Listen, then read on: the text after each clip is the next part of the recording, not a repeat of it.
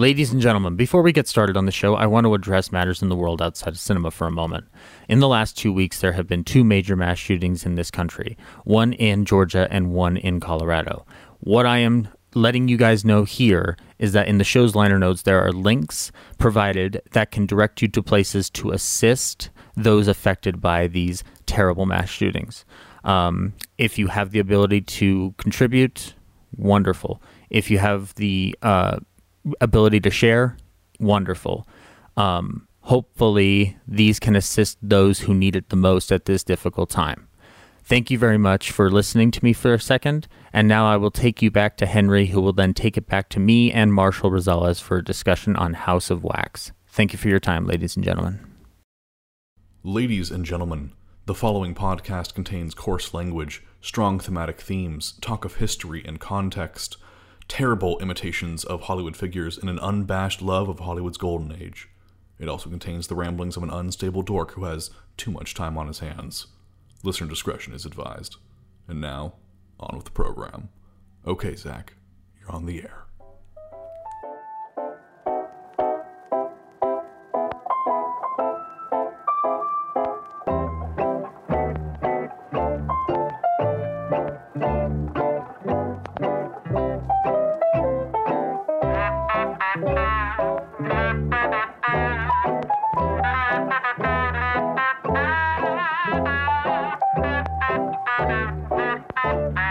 Yesteryear.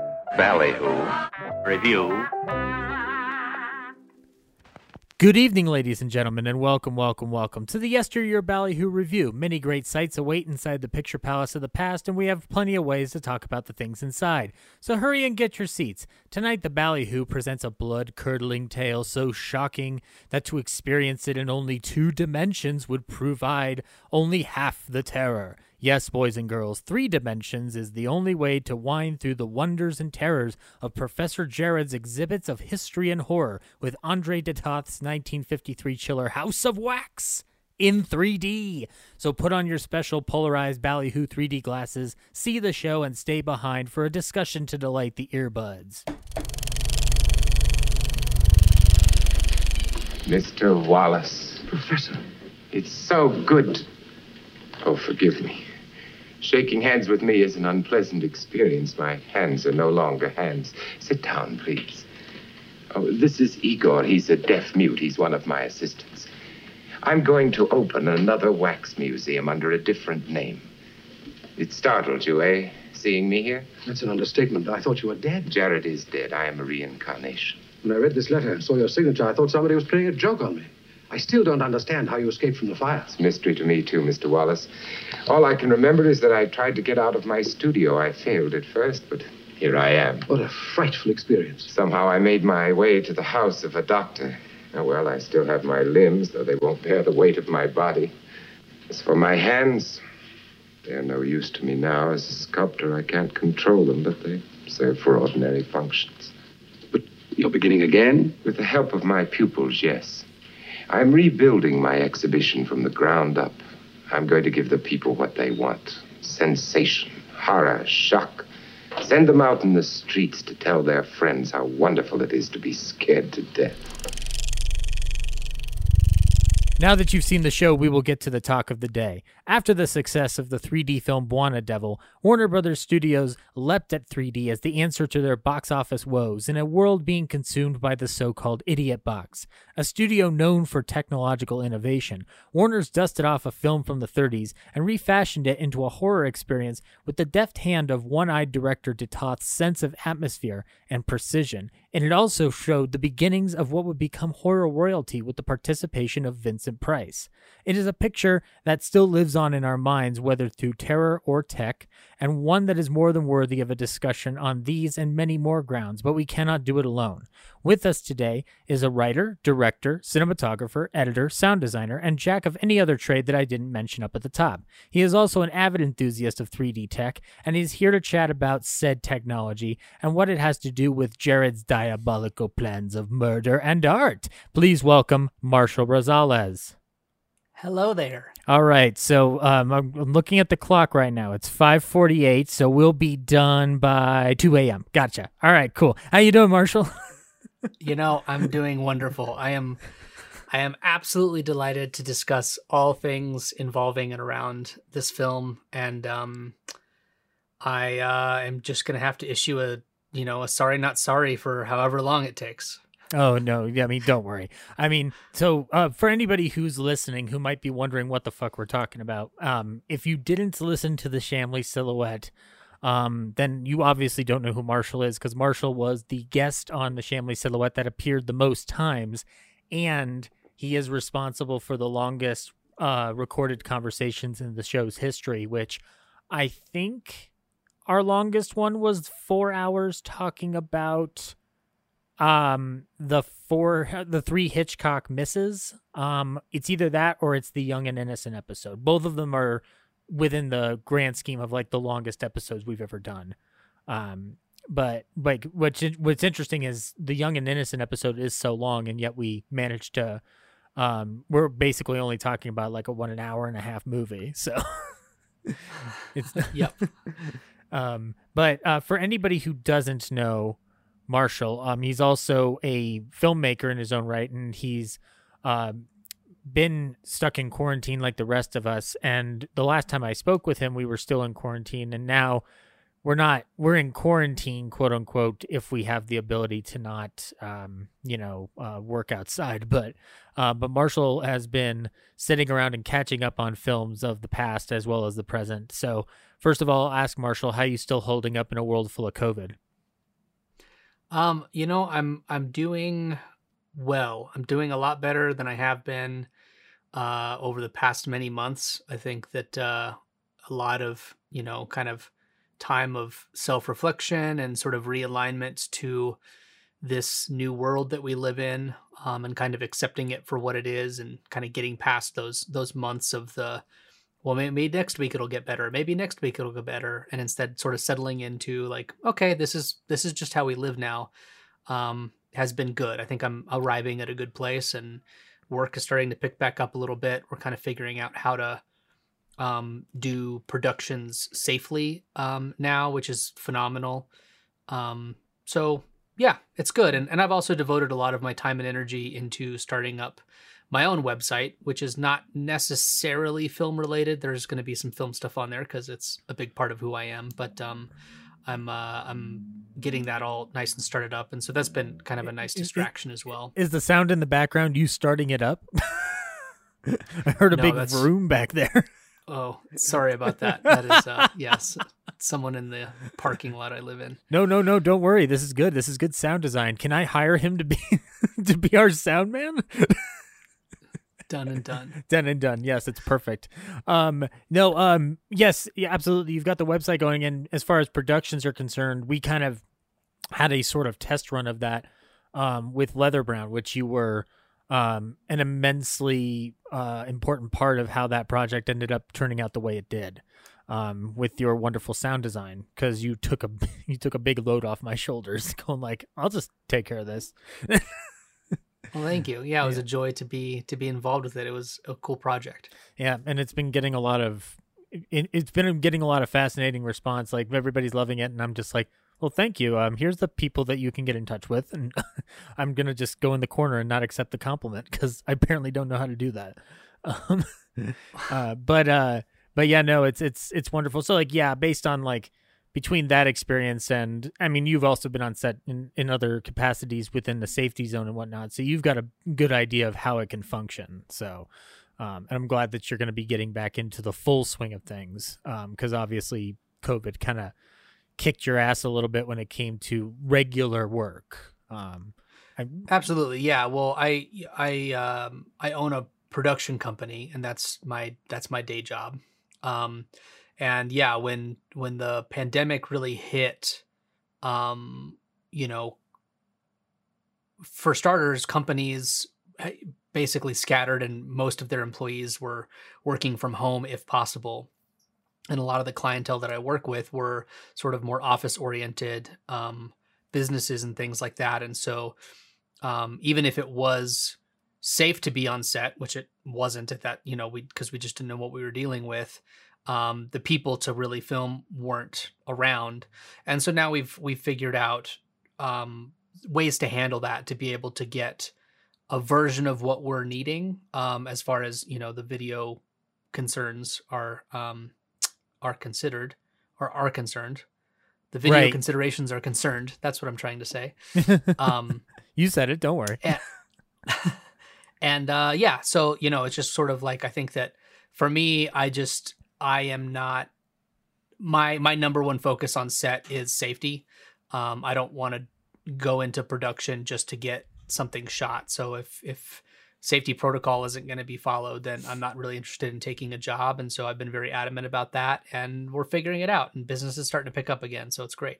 Yeah, and like in the case of Leather Brown, it was kind of a a, a more mitigated risk scenario with it just being a house with plenty of open space to just separate and spread out. Um, and so we didn't have we didn't have the same considerations that like if you have to go into an office building or if you've got like limited access to a place that you have to take those factors in. So um, the fact that you're figuring it out is a is an immense wonderful thing that you're doing. So um, I'm I'm glad that you're getting back to work. Um, but more importantly, Marshall, I'm glad that you're back to podcasting, and I'm glad that you're making your debut on the Ballyhoo because you haven't come on the Ballyhoo yet. It took so many episodes to get to you. Um, now this is. We're not going to delve too deep into this, but like our basically us trying to plan this episode ended up taking three months. did well yeah that's i mean i think yeah that's just pandemic time i don't know whether it's been three days we've been trying to work on this or three months oh, pa- pandemic time, it's been five years. So like, but we're here yeah, yeah exactly. i'm i'm very very honored to be uh asked into this new endeavor of yours mm-hmm. and uh ex- yeah excited to talk about this film And yeah, so here's what I want to ask off the bat for you before we get into uh House of Wax in 3D. Um, since this is your first appearance on Ballyhoo, can you tell the audience a little bit about your experience with Golden Age Hollywood? Like, what is your entry point for it, and what is your history with it, if any? Ooh, yeah, absolutely. Um, my I do not have um a ton of ton of experience with Golden Age Hollywood. I think that um, you know, growing up, um, my mom was sort of she was very romantic about this era of film, um, especially around the fifties. That was sort of you know the the films that she kind of grew up with and around. Um, but like growing up i was just i was pretty i think unfortunately typical in like not not very interested in anything that was black and white and the old films were just kind of the old films and that sort of thing and it wasn't until uh film school really that i was able to or forced to uh, is more appropriate Strap him to the Uh, table. Strap him to the table. exactly yeah it's like you will watch these old films You're just and, like no, um, no. yeah it uh well it was just sort of like oh that's you know that my my understanding of it was just like that's old stuff and i don't want to watch old stuff i want to watch the new stuff and Right. um then just being completely blown away by what was possible with um these gigantic cameras and you know less than a century of history and experience into this new industry um, under these people um, with this you know the commerce side of it and the art side of it um, and just really being kind of blown away. And i i still am never one to reach for a golden age film sort of like if i'm sitting down to watch a movie but anytime that i am like of the mindset to darn it you're going to sit down you're going to watch this i am like nine times out of ten unless it's topaz just absolutely delighted Or you could just go fuck yourself right now, Marshall. God damn you. God damn you. You you look. I get it. You don't like my cool little spy movie that's not as great as my other movies. We just can we just leave it alone? I can't fucking deal with it anymore. Oh god. Why'd you have to upset Sorry, him, Hitch. Marshall? i still love hitch i just uh I don't like you. let's just say that's not my favorite stone how about that okay, fair enough. So, okay, so you don't really you this is not your natural gravitation point and um but you did you, having done all the Shamley that you did, you ended up kind of getting like a big old injection full of golden age Hollywood by way of one director for the most part. Um, t- between 2019 and 2020, and you actually you I, I ended up subjecting you more, more or less to more of the Hitchcock misses than the Hitchcock hits. Um, which I loved. yeah, and also that should be a an album called Hitchcock Hits. I dig Uh, it. That'd- Yes. that'd be good. I don't know what I don't know what kind of music Hitchcock makes. It's not Bernard Herrmann music. Oddly enough, it's like transcendental meditation music. um, but uh, so okay, then here's another question for you in regards to our subject today. Um, now anybody who's already heard the Shamley Silhouette and all of its uh, episodes, you'll recall that we did an episode on Dial M for Murder in 3D, and in which point we talked a lot about 3D technology. Um, but we were also talking about Hitch, so the conversation was more Hitch trended and not towards 3D in general. And I think that House of Wax is a prime film to talk about or to lead us into a broader discussion of 3D. Um, but Marshall, you are one of the rare advocates for 3D in the film going world. And what I mean by that is, I think that, wow, oh my God, the bells, the bells. Yeah, sorry. I- I figured you'd probably want to cut my audio side of this out because just you know the Catholic Church has to announce to everyone every hour that it exists. no, So- no, no, this is Golden Age related. Sanctuary! Sanctuary! Yeah, every hour I am Quasimodo. The bells, the bells. and then you just have a bunch of gargoyles like singing. One of them's voiced by Whoopi Goldberg. Oh, yes, exactly. That would be so much preferable to this. Apologies. wow, this is so. eventually. This is wonderful. No, I'm keeping this in. the bells. you know what it is? It's Henry Jared letting people know that his wax museum is open. That's it. yeah, there you go.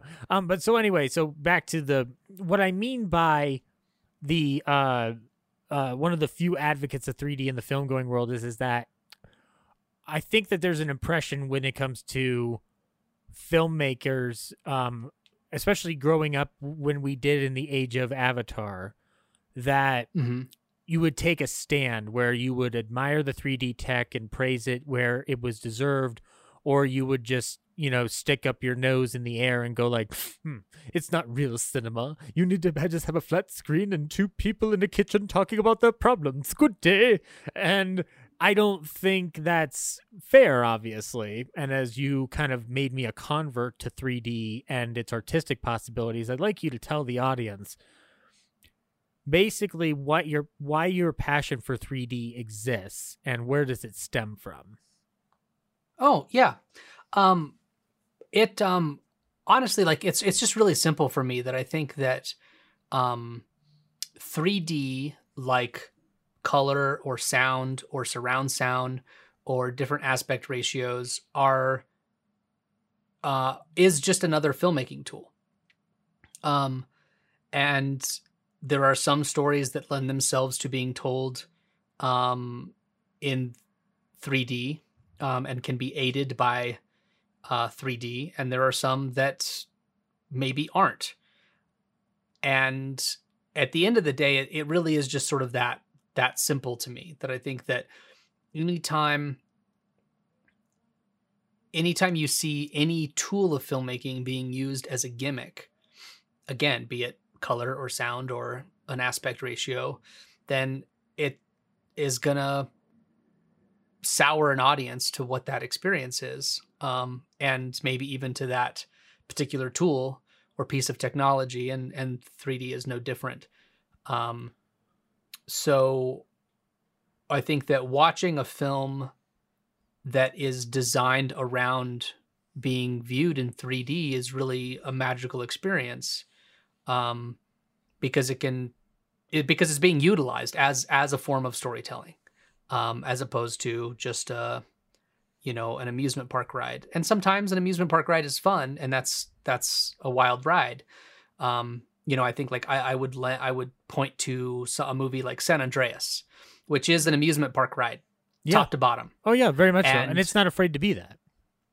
No, but that experience in 3D is so much more fun as an amusement park ride than just watching it in 2D.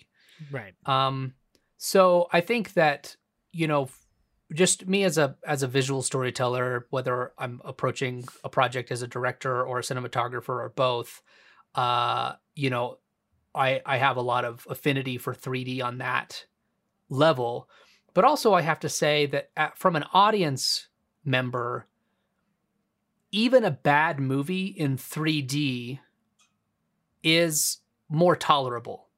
I guess it doesn't make it good. It's never going to make it good to me.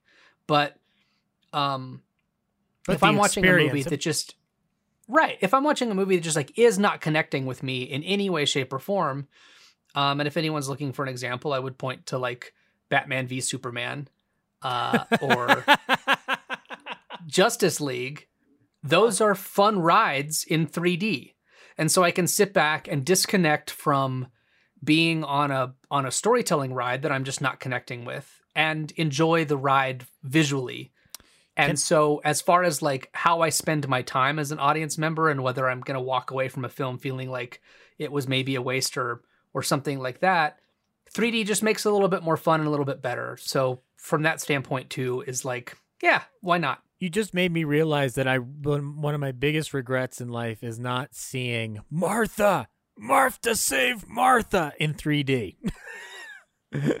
Oh, That- that- actually, interestingly enough, um, even that scene plays in 2D in uh, in 3D really? because Okay. it's just it's just that flat of a delivery. it's, that uh, flat of it- flat of a delivery, flat of an execution, flat of an idea. God damn.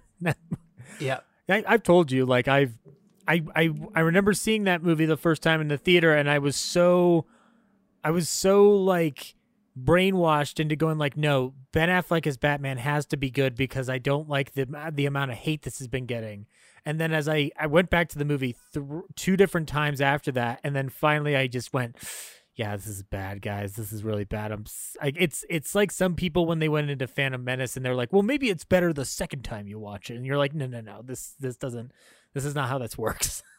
um, but uh, but we're not here to talk about Batman v Superman. Although I do love making fun of that title every day.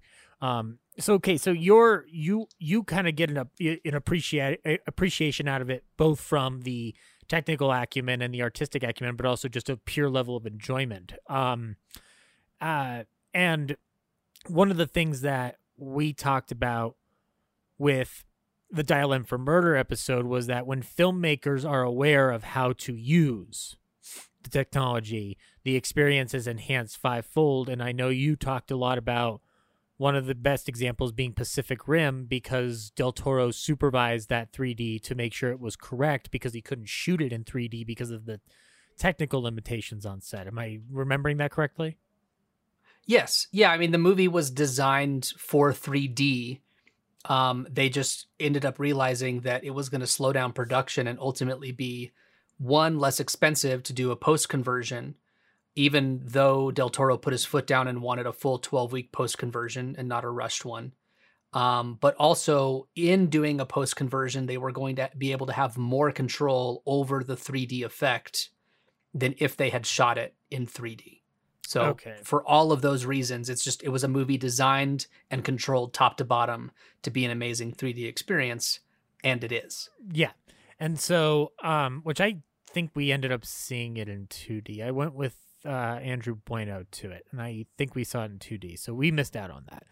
But um, well, the opening the opening sequence, the sort of cold open of that film before the title comes up, mhm. is what I show to everyone who wants to know what 3D in a home experience is like. I put them on my couch, I hand them some 3D glasses, and I put on, I think it's probably eight minutes long, just that whole opening sequence in Pacific Rim.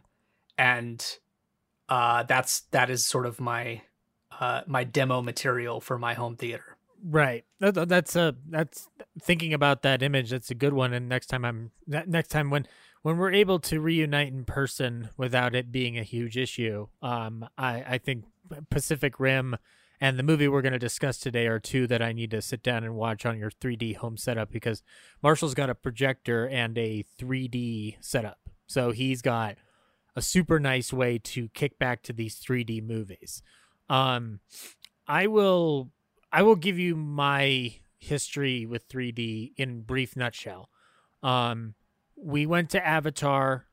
Uh, I went to Avatar as did everybody. Uh, me and a couple fellows from film school my freshman year uh, went on mid at midnight. Um, which looking back on it now, I'm wondering why we did that because I knew we'd be up till three or four in the morning. Um, but um, but we had fun. It was a definitely definitely a roller coaster ride.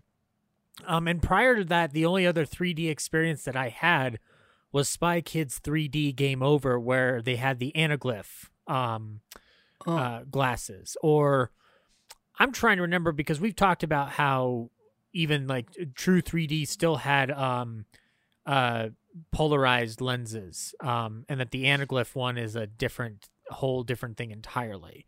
Um, yes, so let's yeah, we can dispel that myth again. I know we talked about it um, Yeah. in the Dial M Yeah. episode, but the the anaglyph 3D and what that is is I think most people know it as the sort of red lens, blue lens glasses. Um, you will also from time to time see a green lens or magenta lens.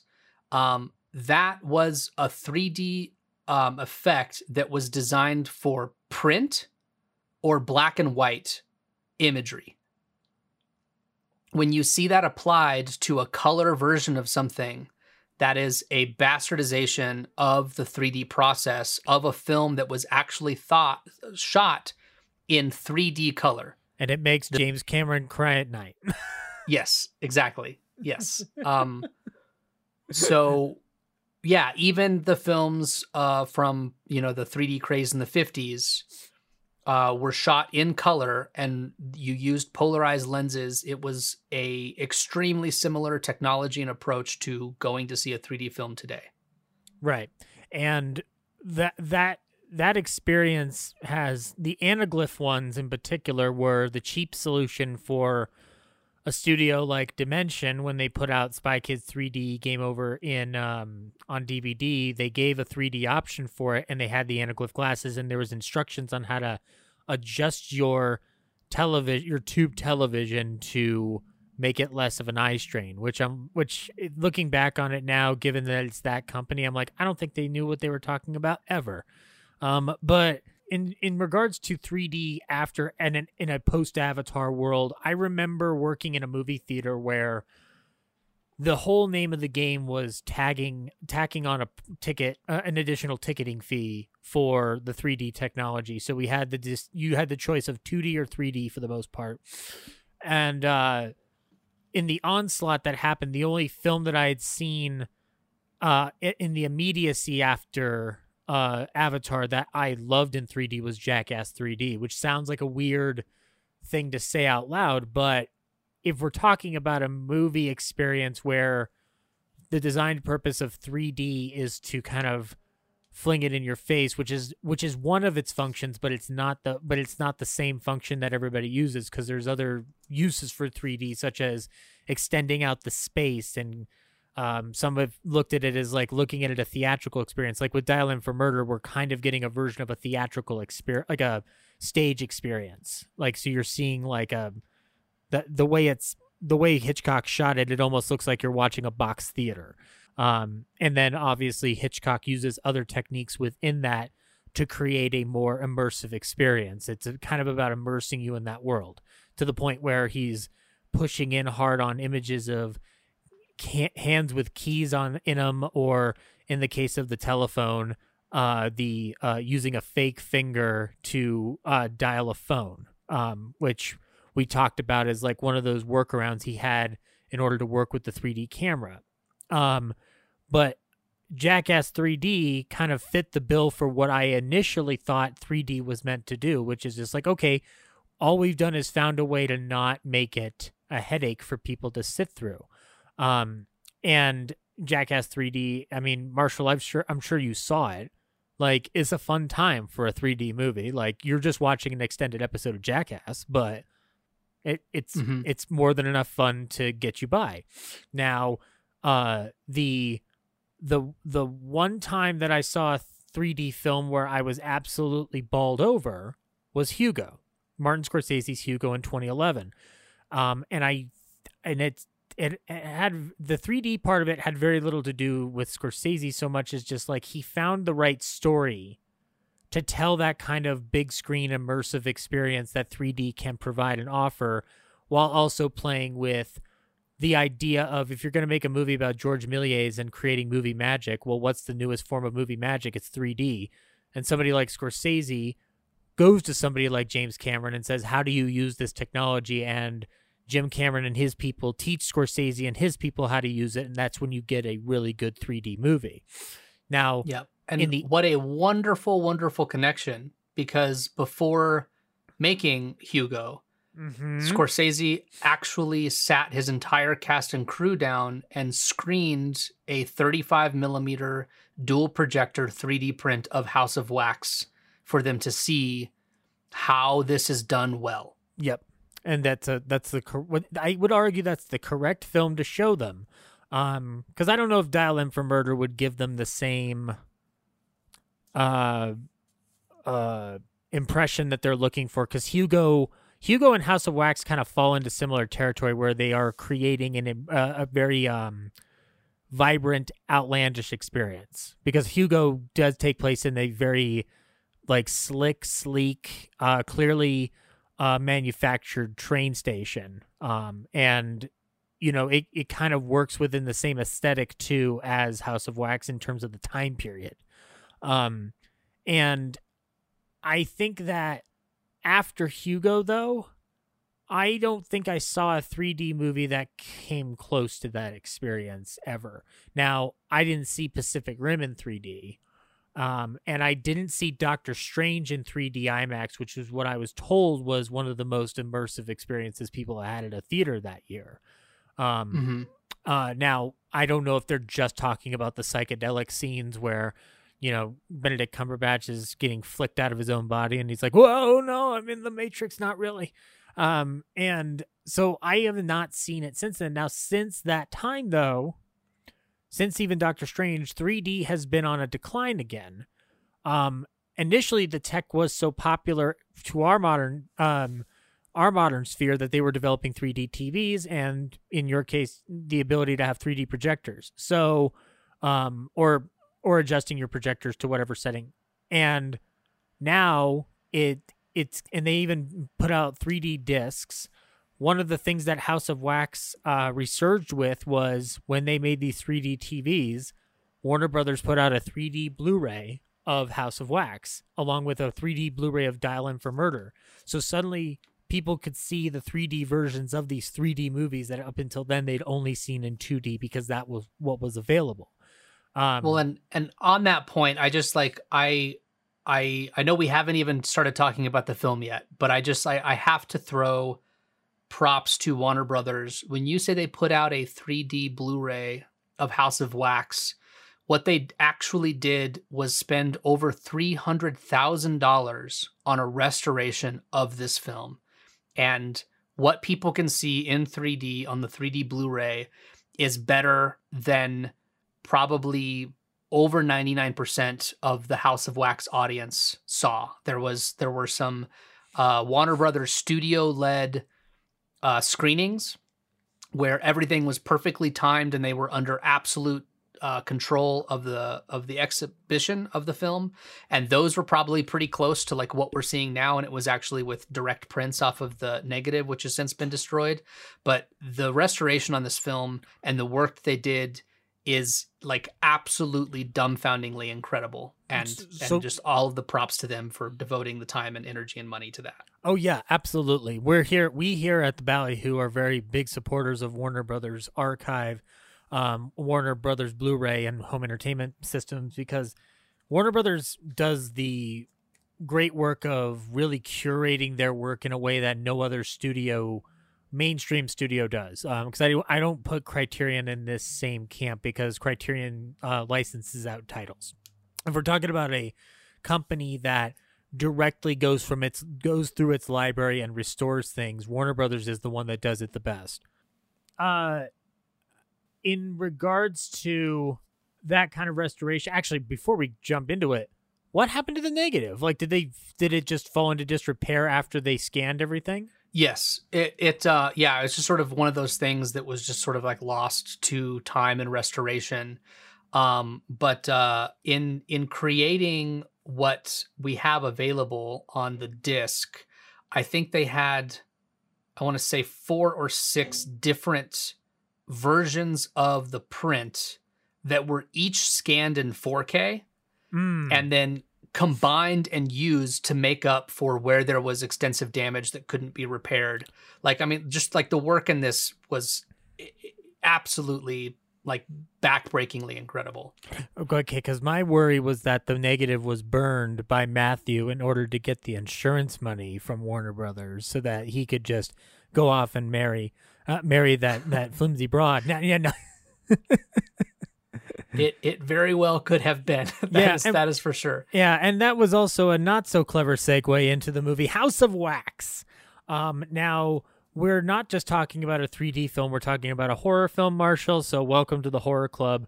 Um, House of Wax has a legacy beyond just this movie, both before it and afterward. Um, it actually stems initially from a movie called Mystery at the Wax Museum, uh, Mystery of the Wax Museum from 1933, directed by former topic of discussion Michael Curtiz, um, and um, actually under the production supervision of Hal B. Wallis and Henry Blanke, two producers from Warner Brothers who would end up being influential for two different modes of Bogart's uh, film career success because Hal B. Wallis does Casablanca and Henry Blanke is the producer of The Treasure of the Sierra Madre. Um, and I do want to talk about the Mystery of the Wax Museum on another episode with you because that's a movie where two color Technicolor is used, and it's a two color Technicolor. Something that we discussed with uh, King of Jazz is a form of color that is kind of beautiful to look at because it's not three strips so it's not giving you a full like it's not giving you the full range of colors so they're working between this kind of red and green scale. Um but house of wax is initially stems off of mystery of the wax museum and that's based off of a three act play called the wax works by charles s. Belden. Um now before they even think about remaking how Mystery of the Wax Museum into what becomes House of Wax. Um, uh, the 3D craze is basically what innovates it as something to do as something to put out there in 3D. This really kind of starts with a guy named Milton Gunzburg. Um, he's the innovator of the 3D movement in the 50s. Um, he had been working um, around with the idea of a natural vision 3D process to remove um, to remove the eye strain um, and to basically create an immersive experience. And they tried it off, tried it out with a hot rod film, a 3D stills for a hot rod film called um, Sweet Chariot, and they used real uh, the they used their natural vision process. Um, that process is then used for Bwana Devil, and then Warner Brothers sees this and goes, "Well, shit. This is the answer to our problem. We make a 3D we start making 3D movies. They're not the only studio to do it, but Jack Warner kind of jumps on it. Um and I don't know what do you do you know much you've seen Bwana Devil. I'm probably the one here who hasn't. Um I do no, know I have not seen Bwana Devil. Okay, it's directed by Arch Oboler, who was known for the Lights Out radio program series, and it's one of those things where apparently he would brag a lot about making the Thirst 3D movie. And I'm like, that's an interesting thing to be bragging about given your extensive legacy and redefining horror stories for an entire generation of people. For you to be like, no, no, no, I made the I made the 3D movie, man. I made the 3D movie, the only one that worked. like just just kind of freaking insane. Like, Just to think that that's the only thing that that he's proud of. Like, no, no, the lights out was bullshit. Bwana Devil was the shit. um, and so uh, Warner Brothers says like, okay, we're gonna put this film together, and amongst the people they cast in this film, this isn't just a 3D tech innovation. This is kind of the horror debut of Vincent Price. Um, Vincent Price, a an actor that I don't think any but I don't think anybody living currently hasn't seen him in at least one thing because there's so much of his stuff available in the public domain. um, from his work with Roger, or or at least it's easier to access his work with Roger Corman than one would assume. Um, but there's also films like The Last Man on Earth, which is readily available on bootleg like crazy. Um, but what, what's your knowledge base on Vincent Price, Marshall, apart from you know Thriller and Tim Burton?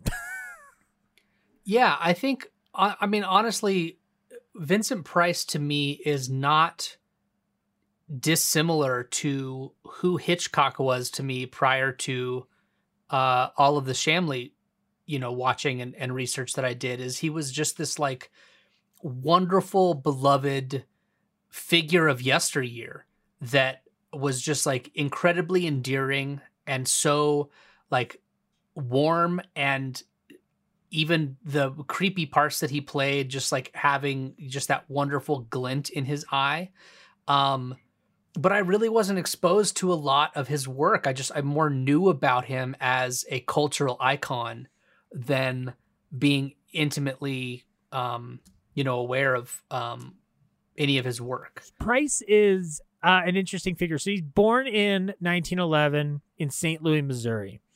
Um, and he goes to um, the Milford Academy in Connecticut, and he uh, graduates with a degree in English and a minor in art history from Yale University. Um, and he worked on a campus humor magazine called the Yale Record. Um, and then he um, began his acting career in London in 1935, performing with the Orson Welles Mercury Theater. Um, and then gets into Hollywood, he starts working as a character actor. His first film is called Service Deluxe, and he then cements himself as a as a reputable actor to look out for um, with the movie Laura. Now, prior to Laura, though, he is in. Uh, uh, well, so he this is his Laura is like the film that gets him like beyond just a character like a, a, character actor here and there before this, he's in Tower of London with Boris Karloff. Uh, and then after that, he's in The Invisible Man Returns, um, where he is not really seen on screen, but that voice is so recognizable, even that young, that he makes an impression.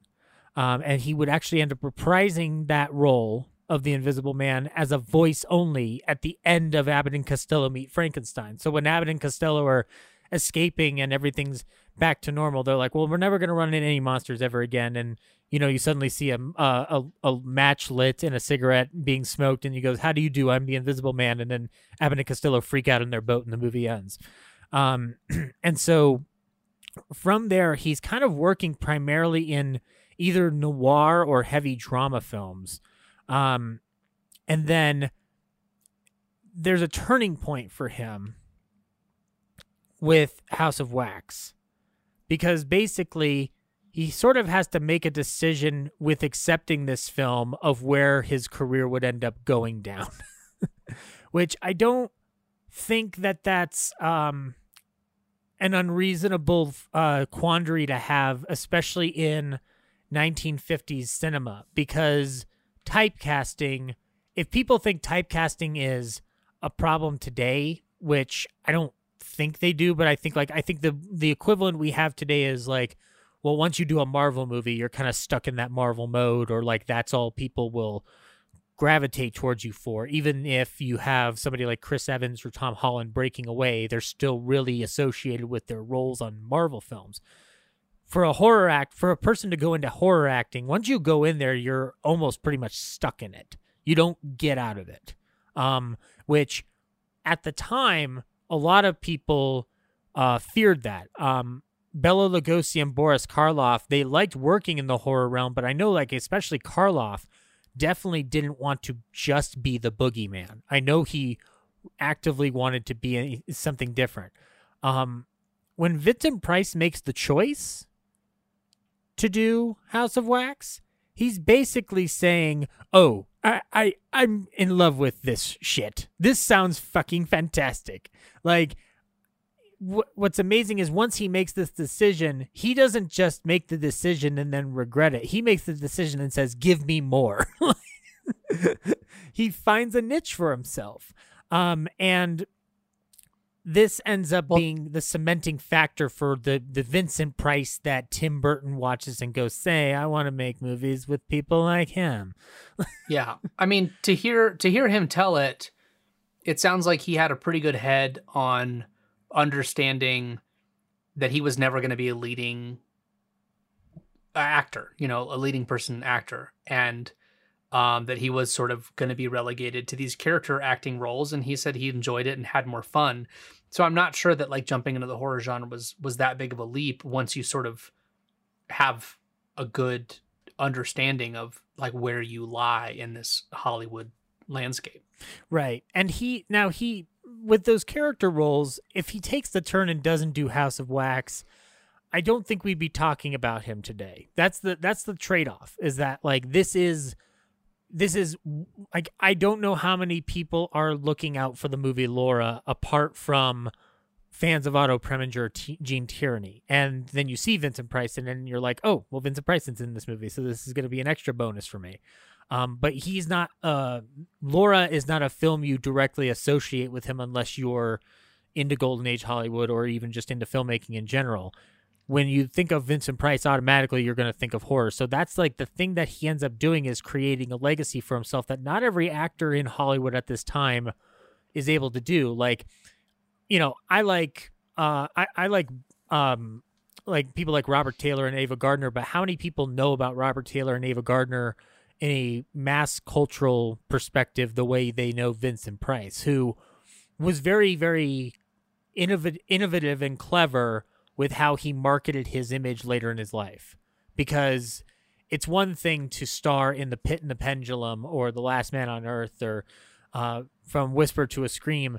It's another thing to go, yes, Mr. Jackson, Mr. Michael Jackson, I'll I'll do a little bit of a voice thing for your spooky song or whatever. Do I get a T-shirt? like, uh, or, or even to look at a young, scraggly-haired Tim Burton and go like, "Oh, you seem like a nice, unkempt man. Sure, I'll I'll narrate your stop-motion movie." And oh, what's this? You want me to play a man who invents a scissor hand person? I guess that sounds fine.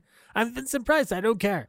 And um, so he. I like I appreciate out of Vincent Price more than anything is how much he actually just reveled in it and he actually was kind of open. He's just like, well, I mean, you know, this pays the bills. I'm really an art devotee, and this is what I like. This is what I do in my downtime. So if it pays for more art and the ability to spread art appreciation, then hey, everybody wins. You get to see me torture a person on a rack, and then you get to look at a Picasso. like win win win for everybody. Um, now the director they get for this movie is kind of like the last person you'd expect to put on a 3D movie because it's Andre de Toth. Um, and he lost an eye at an early age, and it didn't impede his ability to direct movies in general. But when you think of a 3D movie, the one thing you're thinking is, well, wouldn't you need two eyes to direct a movie like that? But Andre de Toth was basically just like, you know, I'm I'm gonna give this a shot. I want to see how this can look. Um, and Well, and it was it was actually even more than that. Um, we're talking about a person who was absolutely obsessed with the technology of 3D. Mhm. Um, he had actually been researching it um, since the 40s, so Yep. at least a decade before directing this, he had been researching it. And in fact, in 1946, which by my count is about six years before production on House of Wax, he actually wrote an article for the Hollywood Reporter Yep. talking about the merits of 3D process for Hollywood. Yep, and it's um it's a it's a it's a thing that's mentioned within the commentary of this film where you have scholars discussing his interest in 3D. Um and Andre de Toth, this is it, similar to Vincent Price being only remembered for horror films. I feel like de Toth is primarily remembered only for House of Wax because of the fact that it's a it's a one-eyed man directing a 3D movie. Um, but he did much more than that. Um, he primarily worked himself in through noir and um, action films um, and westerns. So like he does films like The Stranger Wore a Gun, Crime Wave, uh, The Bounty Hunter, um, Day of the Outlaw, and he ends up he is also a second unit director on Lawrence of Arabia, which and he I I it's kind of crazy how he does something like that and then also second unit director on Superman. So like he kept working. He's a workhorse director. He kept working Well- all the way as long as he could. Yeah, and I've I've seen him I've seen him described as a director's director, and I think that he's he's a pragmatist and a and a craftsperson um, to the you know to the epitome of that uh, terminology. And just as an example, for House of Wax, I believe he was given uh, like a 1.2 or 1.3 million dollar budget for this film, Mhm. and he came in at just over six hundred thousand dollars was the final uh, budget. So we're talking about a, a a director who made this movie for half of the budget he was given, and that is just from what it sounds like the type of you know person that he was. Yep. And in in a director who is a director's director having I mean what's interesting is that one of the things he's remembered for within Oscar history is through westerns because he receives a nomination for best writing um with for The Gunfighter with Gregory Peck. Um and he was he's a he he was he's a guy who's kind of lived this long courageous kind of life and whatnot. So he he comes from um, Austria Hungary, comes over to the states. He directs. Um, well, before he comes to the states, he directs five films before World War II begins in Europe, and then he goes to England, spends years as an assistant to uh, Alexander Korda, um, having worked in Hungarian films. His um, and then working with Korda, one of the things he ends up doing is being the second unit director on Korda's Jungle Book, uh, which was a production that was marred with financial problems from its outset. Um, and then when he lost his eyesight, he ended up wearing an eye patch. And there's an article um, from 1994, The Independent, um, that uh, that that this almost cost him his life. So the practical patch de Toth Sports over his left eye almost cost him his life. Scouting for locations in Egypt shortly after Yom Kippur War of 1973, de Toth was kidnapped, pistol whipped, and interrogated by a group of vengeful young men who had mistakenly uh, recognized him as Mo- Moshe Dayan. Um, and he only escaped with his life after examination of his groin bore out de Toth's claim that far from being an Israeli commander, he was not even Jewish. Um, he was actually married to Veronica Lake from 1944 until 1952. so, like, this is a life. This is an absolute life, and he lived into 2002. So he's he's a guy who was able to spread the history of filmmaking as well in his later years. Um, but so they set up and set out to direct this this remake of House of Wax or of Mystery of the Wax Museum. Um, now, Marshall, I want to before we jump into the plot, what is your knowledge of uh, the process, the cam- natural vision, natural vision 3D process that's utilized? I understand it. okay. So I'm I'm gonna I wrote this down in my notes from the um from the commentary on House of Wax. And the reason I want to bring it up is it's kind of interesting for the technical as- aspect of it. Um they, oh yeah, it's I mean it's it's beyond fascinating. yeah, so um Milton Gunzburg is the one who wants to innovate this and his brother Julian is an ophthalmologist who understood photography and both of them team up with a DP camera uh, camera operator named Friend Baker um, and this is a guy who designed um, optical effects during the early years of cinema and he developed and patented a 3D attachment for 16 millimeter home cameras that had a fixed interaxial which the distance between the two cameras and a variable parallax was the only way to toe in the lenses so that they converged like out like our eyes do. So the technology itself is being utilized to equivocate how our eyes process a full like a full object and not as a flat object.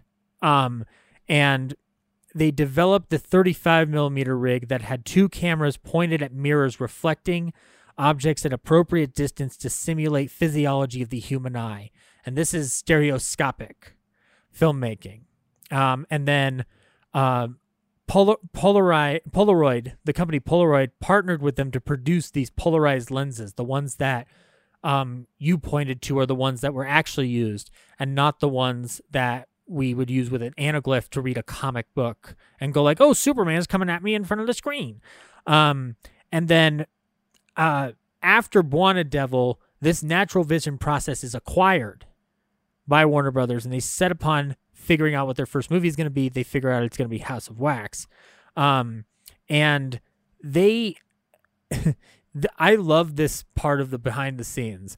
Warner announced two days after shooting tests for what was originally titled Waxworks, they just said, "No, we're fucking doing it."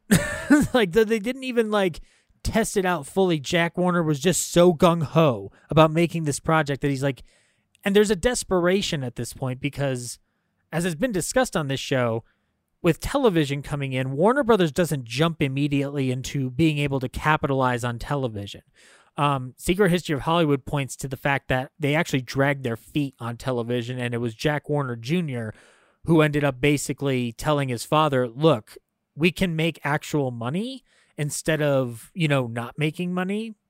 And Jack Warner was finally like, "Fine, just do it. Whatever. I don't fucking care. I want to like this isn't the actual thing that we're make here here to do. We're here to make movies and cinema and art." And Jack Warner Jr. is like, "Yeah, but the future, right over pop, pop. Look at me."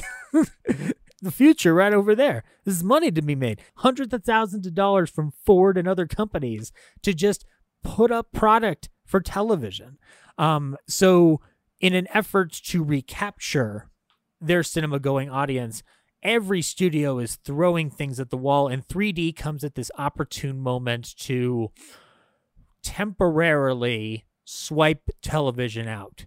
Um, because as we discussed with Dial M for Murder, the 3D fad, as it was as it was referred to then, um, doesn't stick around that long. It's really like um, you'll have to correct me on this. I think it's like what like a two year, really like a two year period tops. Not even, yeah, not even that.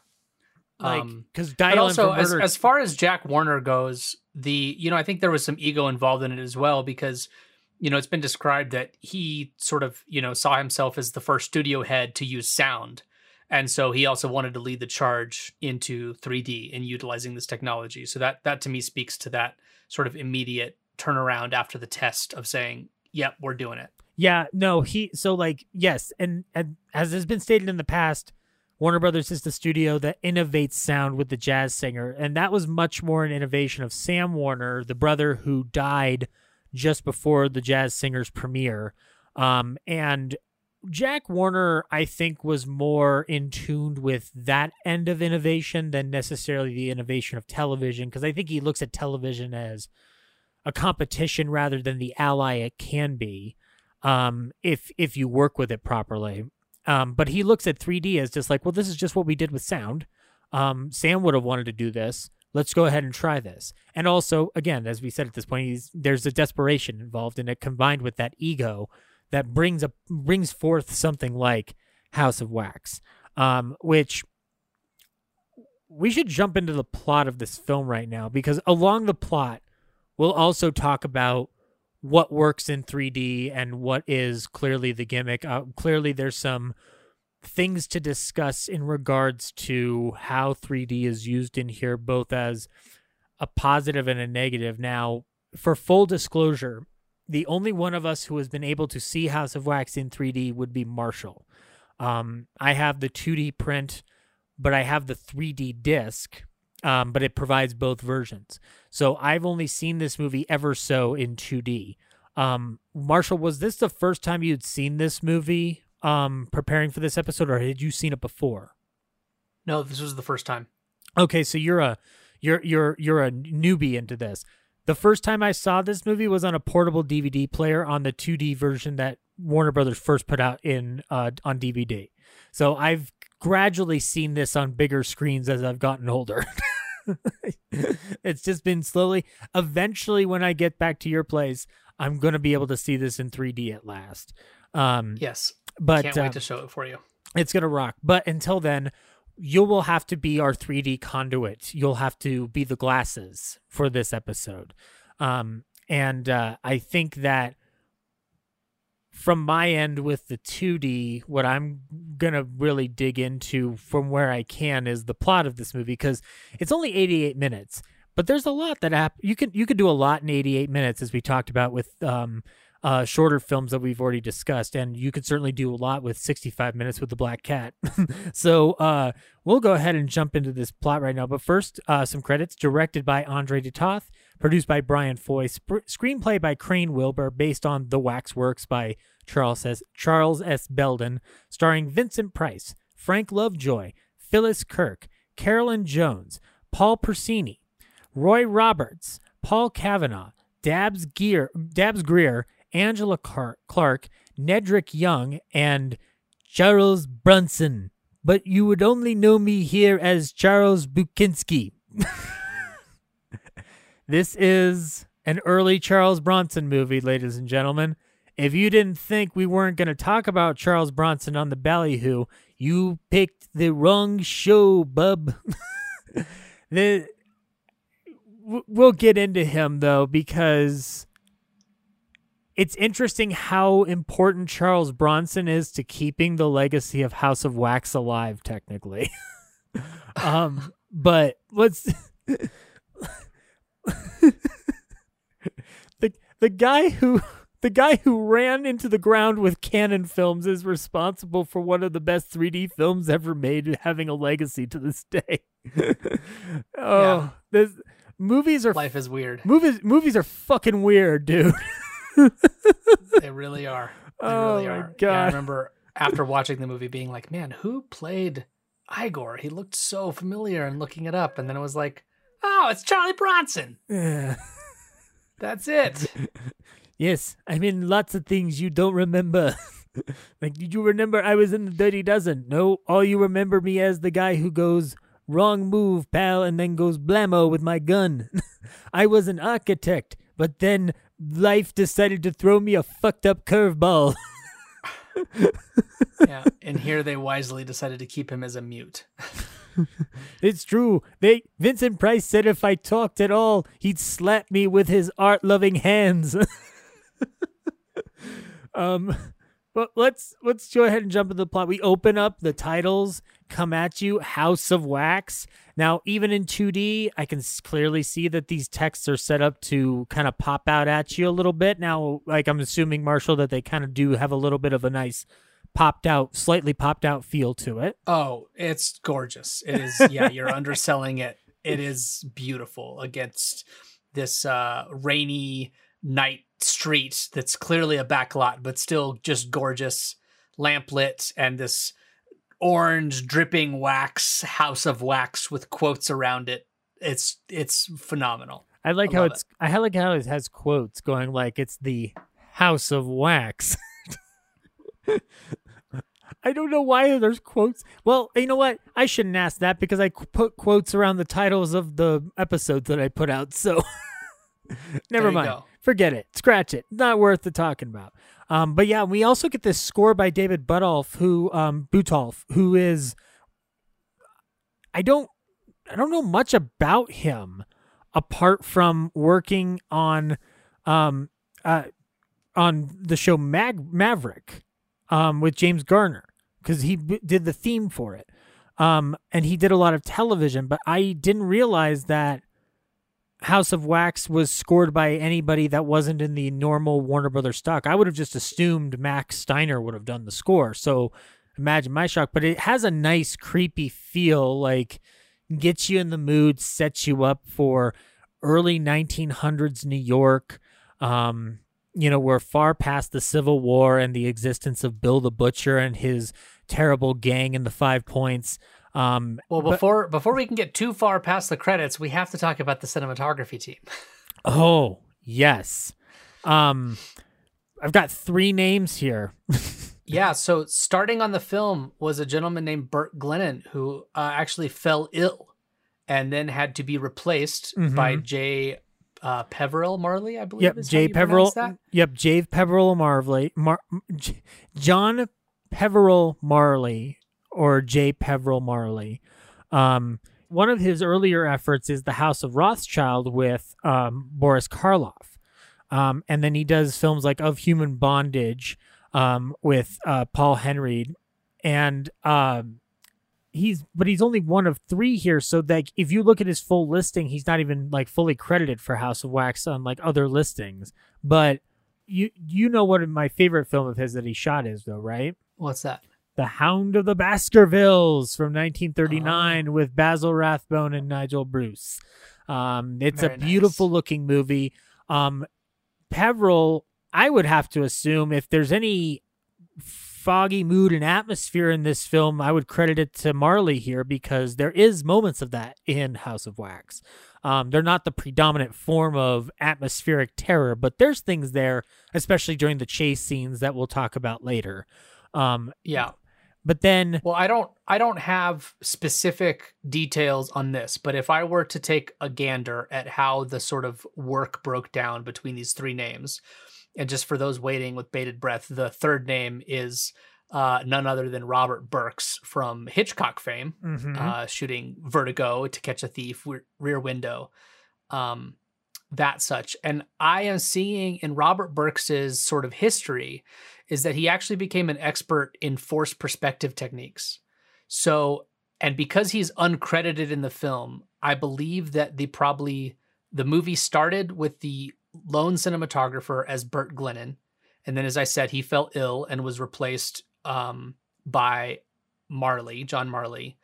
And I would imagine that Robert Burks was probably there as some sort of a supervisory or um, like a consulting role on the force perspective and knowing, especially working with like foreground elements and that sort of stuff, would just be my guess based on their backgrounds and history. Right. Um, and that would make the most sense given, um, uh, given Burks' ability as a cameraman. But uh, you'll recall too, this isn't the first 3D film that Burks works on, though, or, or the it wouldn't be the last because we talked about Dial M for Murder.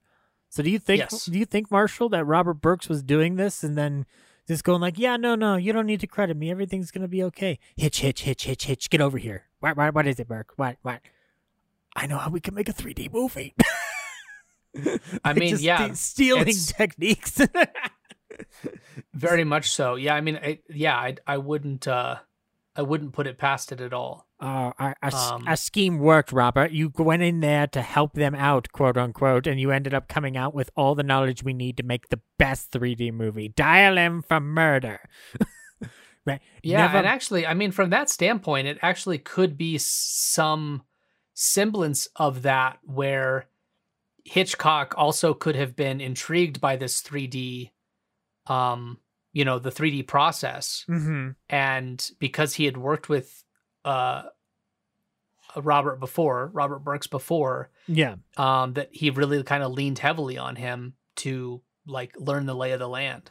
Yeah, it would make it would make the most sense. Um, because he, um, I, Hitch was a person who like trended towards innovations in technology. Now, when we talked about it in Dial M for Murder, it's unclear exactly how much he loved the technology because it seems like because it because it didn't end up meeting the expectations financially, it almost seems like he just kind of never gave it a second thought to be like, well, say I could keep doing this. Um, so we have three different cinematographers here credited, all contributing different elements of the film. Now, we don't have specifics on what each person worked on, but I'm working off of the assumption that Marley does some of the more atmospheric stuff because if you look at something like Hound of the Baskervilles, there's a clear example that he has experience with things moving in the foreground and background to oppose each other to kind of create a mood. Like especially with the fogs of Dartmoor, you know, the the place feels alive, and I think with House of Wax, it's important that the film feels alive, um, because you are dealing with that 3D tech and you're dealing with early 1900s New York on a beautiful backlot that Warner Brothers has set up. Um, that you're going to want to get the most out of that that you can um, before you have to go inside of uh, inside into Professor Jarrod's wax museum itself. Um, but before we go into that other house of wax, we have to go to his first house of wax. We're gonna get Jarrod's origin story here, as it's uh, known in the uh, in the parlance of horror films. Um, and he's got a wax museum in early 1900s, and it specializes in historical figures. Marshall, um, and we, let's get it right off the bat. First of all, it's he's a professor because it's a title that was given to him. He doesn't really take it seriously. like Right. it's, it's kind of just like a thing for him. He's just like, yes, yes, they call me the professor. They can call me whatever. I really don't fucking care. I'm just here to show you off all my wonderful historical models. Look, look, look. Here's Joan of Arc. Here's Cleopatra. All, all my friends are here. And I, I, I don't know what this movie's trying to say about art versus commerce that actually sticks, but it they more or less use it as a horror film tool to like explain his madness.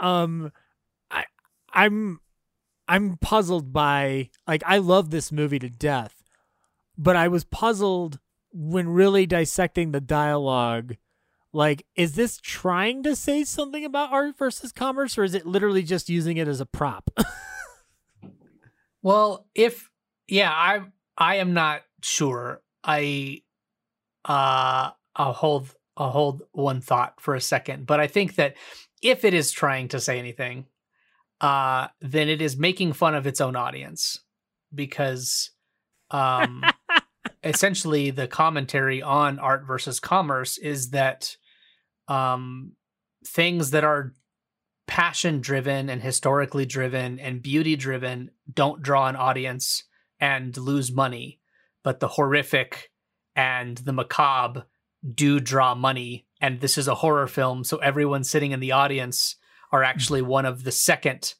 uh house of wax's audience members as opposed to someone who would have gone to see uh the first house of wax. You can imagine like this guy kidding off of a factory job going like oh boy i'm gonna see the house of wax.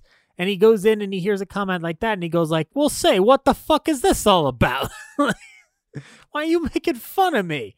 Like jarrod is kind of a snob. If and you know what? By by kind of i mean he's a total fucking snob. Um he's very um he doesn't like necessarily shove it in your face, but he's very um passive with his interpretation of what true beauty is. Um, and he clearly finds um a connection spiritually and not just artistically but spiritually with the figures that he creates.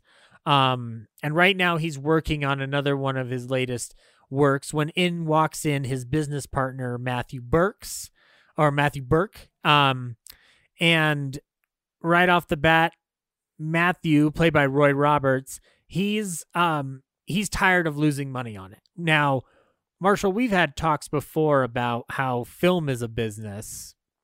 Um and it's a larger discussion. But if we could boil it down, is Matthew wrong for wanting these things from Jarrod?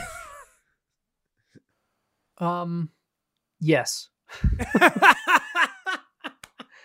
I think that if if Matthew Burke were a smart business person, he would have been aware of what he was buying into in the first place. Like, Um, That's the thing. Like, and I th- I don't want to. Yeah. I don't want to like throw into the argument of like, well, art for art's sake, and art is the only true way because that's not a realistic answer. But let's be honest, Matthew should have looked at Professor Henry Jarrod's work and said like, well, this isn't smart because none of this is violent except for John Wilkes Booth, which I want to talk about that that figurine because it keeps coming back.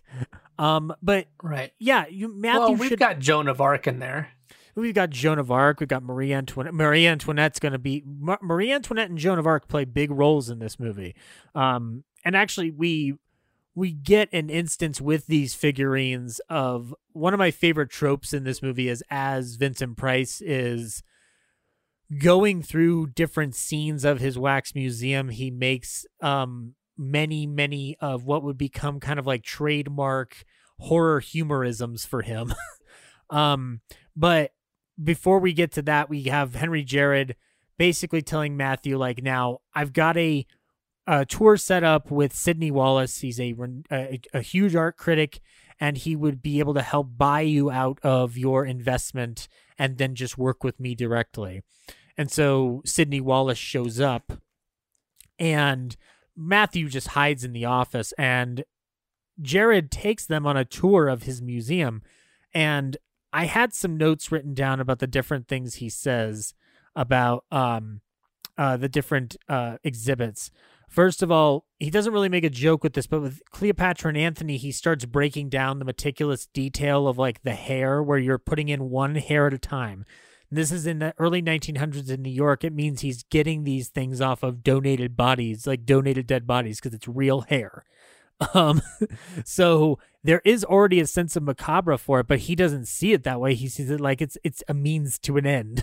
like, um, and then he uh they go over to John Wilkes Booth, and these guys are really, really obsessed with how good John Wilkes Booth looks, accuracy wise. and he he says to them it's his only concession to Matthew's desire for the macabre. um and he he starts making jokes about how John Wilkes Booth is a stubborn is stubborn uh, as a model because he's an actor, and he starts making actor jokes. And I, it was just, it was just so strange, and uh, I I I didn't know how to process it. But then they move on to the Joan of Arc, um statue and then he makes an important point which is there are no known portraits of Joan available and so um uh they have to work off of um impressions of the time and just something that comes out of inspiration which is something similar to how he has to do Marie Antoinette um but Marshall I want to point this out for posterity's sake we have we must have pictures of Joan of Arc because you remember when she was leading aerobic exercises at the San Dimas Mall in 1989 right Oh, how, how could I forget? Yeah, I mean, she was there. Genghis Khan was hanging out in the food court. Beef Oven was hanging out at the music store, and so Socrates and Billy the Kid were hitting on women in the food court. I, I, I challenge Henry Jarrod because he clearly didn't look hard enough for these photos. he didn't. Yeah, and it, it, it may be standard definition black and white security footage from the mall, but it it's got to exist out there. look if he's if he's this committed to his art he should have built he should have gone to george carlin's phone booth time machine gone to the 80s snapped a picture of joan of arc and then came back but clearly he's just not a dedicated artist he's not as see see these artsy fartsy guys marshall they don't always know what they're fucking talking about San Dimas rules. Um, I'm rewatching that movie tonight. Now, um, um, but now he, so now he goes, uh, he goes through the entire tour, and Sidney Wallace is clearly impressed. He's just like, "Well, this is very good," and you know, Jarrod is going like, "Well, my business partner, he wants out of this, but would would you want to invest in my project?" And uh, Sidney goes like, "Well, I'd have to think about it. I'm on my way to Egypt right now, and I'll be gone for many months." and my mind immediately went to, "Ooh, Sidney Wallace is in a mummy movie." Um, but um, yeah, so he's gonna leave, but when he comes back, Jarrod and him will figure out figure out how to, you know, take this off of Matthew's hands. And Jarrod looks pretty satisfied as they all leave, and Matthew's just like, uh, he's kind of just lurking out of the office. Um, and uh, he he makes a comment about a man has to be a little nuts to be that good a showman. and I'm like, that's fairly accurate. um, because he asks the question to Jarrod, do you really find them to be alive? Um, uh, and Jarrod does consider his subjects um uh live figures like they are they are alive to him um He talks to them and hears their answers back. Yeah. yes exactly which i don't want to know what jarrod is talking about with john wilkes booth because that just sounds like it just some some things marshall you just don't want to hear um Amen. yeah it's it's better if, as to quote uh joey pants in the matrix ignorance is bliss um and uh but he's he's afraid that he'll go cold on the deal the guy fr- that sidney wallace will go cold on this deal and matthew doesn't have time for this so he's gonna just set the place on fire um and we get this fight scene that one of the reasons why I'm upset that I haven't watched this movie in 3D yet is I have to imagine that scene looks pretty fucking wonderful in 3D. Um, because this is a fight scene that starts with him setting things on, setting the different wax figures on fire. Jarrod trying to stop him and basically succeeding a couple times, but then Jarrod just magically gets back up pretty quickly and lights more matches. Like the ratio of Jarrod punching him and Matthew lighting another match is unrealistic, but I love his dedication to like, no, I got to see it fucking burn. like, like there's that one punch where he punches him and clearly he's gotten the upper hand on him, but in the other uh in the other shot that it's cut to, Matthew is already lighting another match ready to go. Um so how does this look in 3D? Because there's a lot of there's a lot in the foreground and background to kind of create an entire like stage scene of chaos running out about us. Um, and I don't know how fire registers in 3D at that time.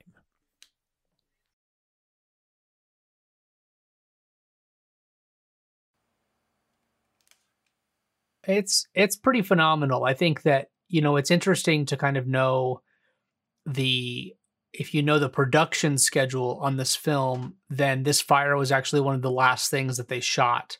And it was one of the ways they were able to save so much money is they they reused all the wax figures that are in um the second House of Wax in the Right. film um in this first one and then those are the ones they burned. So they didn't have to create doubles of everything. Um and and th- this scene plays like a climax of a film in in that way in terms of the production schedule. It was like the climax of the production um and that is how this scene plays. And and in that because it's happening before we have spent a lot of time with our characters you know i mean i think this is probably within the first 10 minutes easy of the film it goes on about a third too long um, but for, for from an audience's standpoint, especially being you know the first large studio 3D film, the staging and the fire and the fights and having chairs and water thrown in your face and all this sort of stuff are I mean it's spectacular. It's it's wonderfully lensed and staged. Um, but my God, it's like it's That- it's getting awfully close to being like well, oh see, well that's now what I was know gonna say. Carpenter except I don't. I we know scene, from um, record that John Carpenter was just like, well, I hired a wrestler, so I figured we needed a wrestling scene in this movie or an extended fight scene for those wrestling fans. So that's why I stuck that in there. But there's precedent for him having this elongated a fight scene because it does go on for an 88 minute movie this is the one scene that technically drags the longest um but in a way that for an audience watching it in 1953 and certainly an audience today uh works especially if you have that 3D tech I'll tell you that even in the 2D it's still kind of amazing watching the different things going on in the foreground and background and I don't want to say imagining what the 3D looks like, but kind of putting yourself in the position to be excited by the imagery. Um, and you and you know like no, you I was gonna say like for all that Henry Jarrod does throughout this movie, being a Well, tortured and- artist to the point Sorry, of go ahead. literally being burned alive, which we'll find out here in a second. There's that moment where he's kind of like looking through and trying to save his friends, and it's that one moment of like, like uh sympathy or like like a feeling you have for Jarrod like oh my god this cruel businessman is destroying his art. Like you know like Vincent is really good at giving you the feeling that he cares about these subjects and I think a lot of what he's able to put in this role actually extends from his appreciation in the art for the art world where he's able to he's now having to put himself in the shoes of one of the people who would paint a masterpiece that he would want to collect. Um so i kind of find that interesting. But anyway uh, what were you going to say right yeah i i was just going to say that just from a filmmaking criticism standpoint, in watching it the first time, I do have to say that the thing that makes the fight scene most unbearable in terms of its length oh, yeah. is actually how long they hold off on showing Joan of Arc burning. Like I just from the moment that we see Joan of Arc as a figure and then you you're hearing um, oh, though it's uh, Matthew Burke. uh, Matthew was it Burke. Sidney yeah. Wallace talking about burning the place to the ground to collect the insurance money. My head just. Oh, I'm sorry. Yes, Matthew Burke. Um, wanting to burn the place to the ground for the insurance money. My my head goes straight to Joan of Arc. Like, oh, how brilliant! We're gonna get to see Joan of Arc burn as a wax figure, as opposed to the historical figure. That's wonderful. And then there's all of this lighting of matches and burning and all this kind of stuff. And it holds off and holds off and holds off. And when you finally get to see Joan of Arc burning, it's just a flat shot. And it's just sort of like, oh, yeah, I guess, yeah. And then also Joan of Arc is also burning. It's just this afterthought. And I was like, I thought we were going to do something with that because how wonderful, you know? And um, so just the the anticipation of that was sort of like, okay, yeah, another punch, another punch, another do you think splash Robert of water Burks that's not going to do was anything. working another under match, secret like, orders get from to Joan, Hitchcock get to to make Joan, that the and least finally do it. interesting like, shot? oh yeah, because by the they way, realized it would be the best shot. I want you to fuck that. I look. This is the particular shot I want you to mess up because then it will. th- th- people will be disappointed and they'll be like, "There's no hope for Uh, 3D." But then here comes Dial M for murder, and suddenly you get to see a giant hand dialing a number. um, actually, here's a question I have for you on the 3D end. How does it look when Marie Antoinette burns? Because they pop on that pretty hard because Marie Antoinette is kind of his he considers her his masterpiece. Um like his his true love if you will. Um and mm, hmm All of the burnings are phenomenal. Um, I, yeah, Marie Antoinette is is is great. There's another, excuse me, another figure. I forget who it is. Is just absolutely haunting and phenomenal. And you get to see all the paint on the wax melt off before the mac the wax loses its its shape, and it's it's beautiful, beautiful shot. Wh- Which, if we're talking about, we're talking about a horror movie here, and we're obviously talking about an era in horror where you can't have gore, especially explicit gore, like certainly or pretty much any type of gore. Um, I would argue that de Toth with this wax wax melting imagery, which then you could also say Curtiz does the same thing with Mystery at the Wax Museum, but the two wax films are kind of the earliest instances of gore on screen. And I I know that's kind of a stretch, but hear me out. You are looking at a body melting. Even though you know it's wax, it still has a horrific look about it. Like to see everything melting off of the face and then what was clearly a glass eye is now very much a glass eye. Like it's it the the image is off-putting. Um it's Very not much so. it's not scary, it's just off-putting. Um and Yeah, I that's mean, you're seeing human likenesses uh, lose their shape and color Mhm. by fire, and it yeah, it is I, yeah, perfectly said, off off putting. Yeah, and then Screaming Mad George saw that and said, "Well, what if I did that, but with social, uh, socially upper class alien people that have orgies?" And that's how society was made, Marshall. Wonderful. yeah. if anybody who's listening hasn't watched Society, um, I'm not recommending it to you, but I'm not not recommending it to you. I am. I recommend a double bill of Wall Street and Society. You have to watch Wall Street first, and then you watch Society. I haven't thought about that double feature, Marshall. That sounds like an interesting idea. is it, is your illusion that Michael Douglas's face is the first to melt? It could be. Yeah. Society and Wall Street. That needs to be an Alamo thing as soon as the Alamo has like a bigger audience coming back to it. Like currently the Alamo, one of the Alamos here in Denver is open. Well, once everything is a little bit more uh, calm and relaxed, Marshall, I vote we try to uh, book a Wall Street Society double bill. I love it. that God, that the amount of people punching us on the way out. A true celebration of the 80s. Oh yeah. not just to that, but to art itself. um. Anyway, yeah, go ahead and watch Society, guys. I don't care if you have nightmares. Anyway, um, and uh, but anyway, so yeah, the place is burning. Um, Matthew further seals the burning of this place by blowing out the gas lamp candles, um, leaving the gas going because this is a um um an oil lamp essentially that like the where the gas is coming out.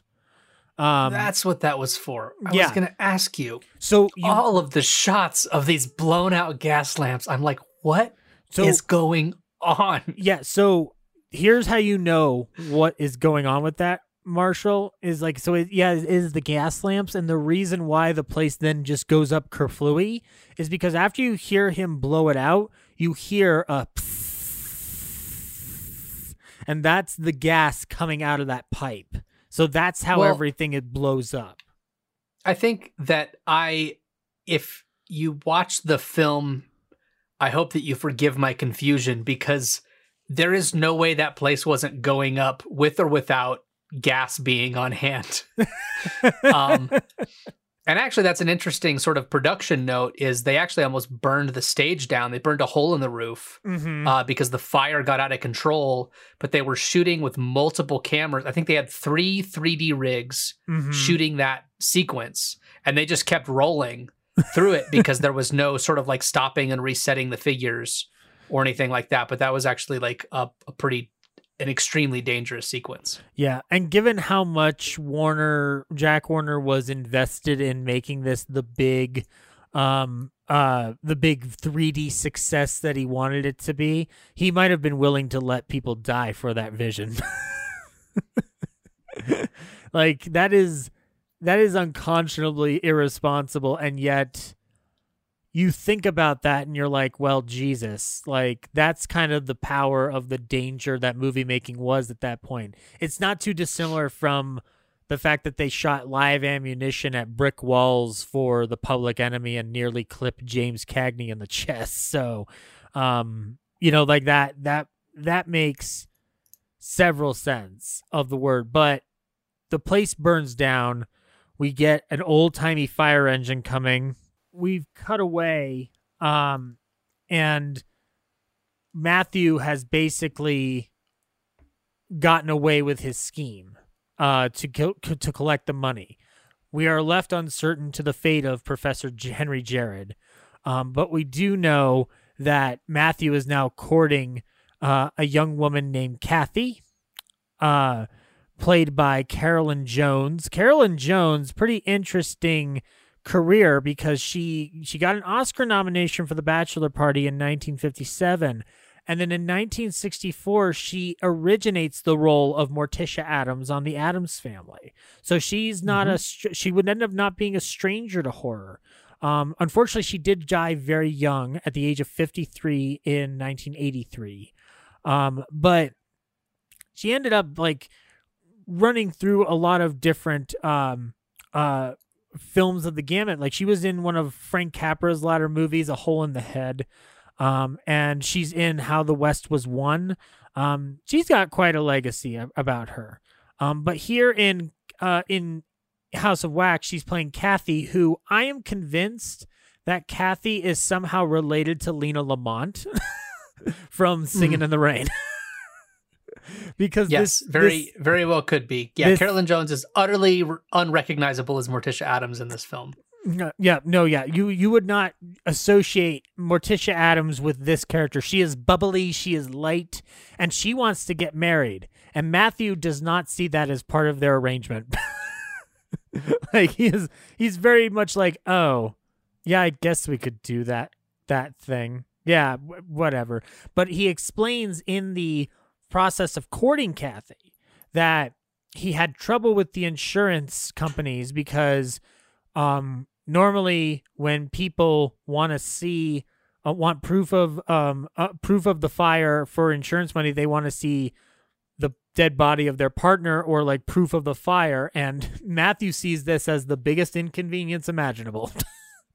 Like I don't think Matthew fully thought out his plan of arson I think all Well, but he it knew- worked. no, he did. No, it did. It did.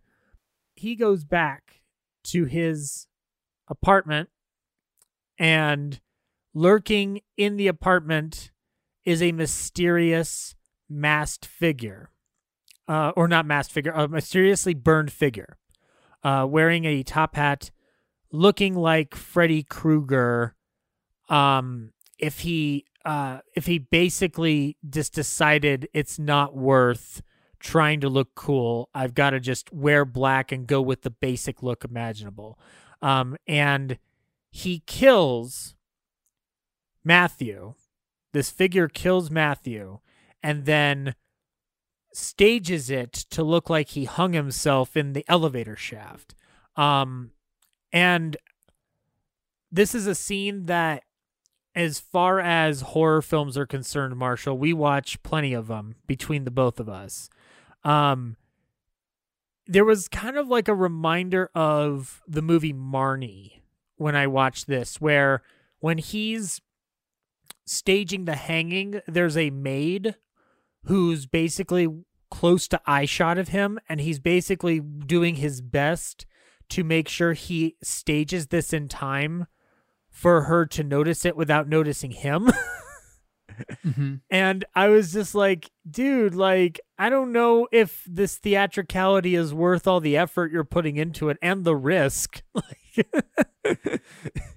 it's it's a great effect though, because when you see a body like that just flump, um, and it, it's a hanging, like it's a nice, beautifully macabre image. Um, but I don't know if it's worth the effort that he's putting into this the staging of it. Like he's just it's like um you know what it is? He's preparing for it the way people prepare for a haunted house. like for a Halloween like a like we have all those ones out in Denver like the 13 floors of terror or whatever. Like Mhm. he's he's just thinking to himself like, "Oh, I know I know how to not only get back at my evil partner, but I also know how to scare the shit out of some goth kids." Like that's that's his thinking here because he creates this beautifully staged hanging to the point where everybody assumes he hung himself. Uh stages it as Yeah, I think that- I mean, the I think that all the theatricality goes into it is that he wants to stage it in such a way that it seriously reduces the chances that it was a murder by hanging.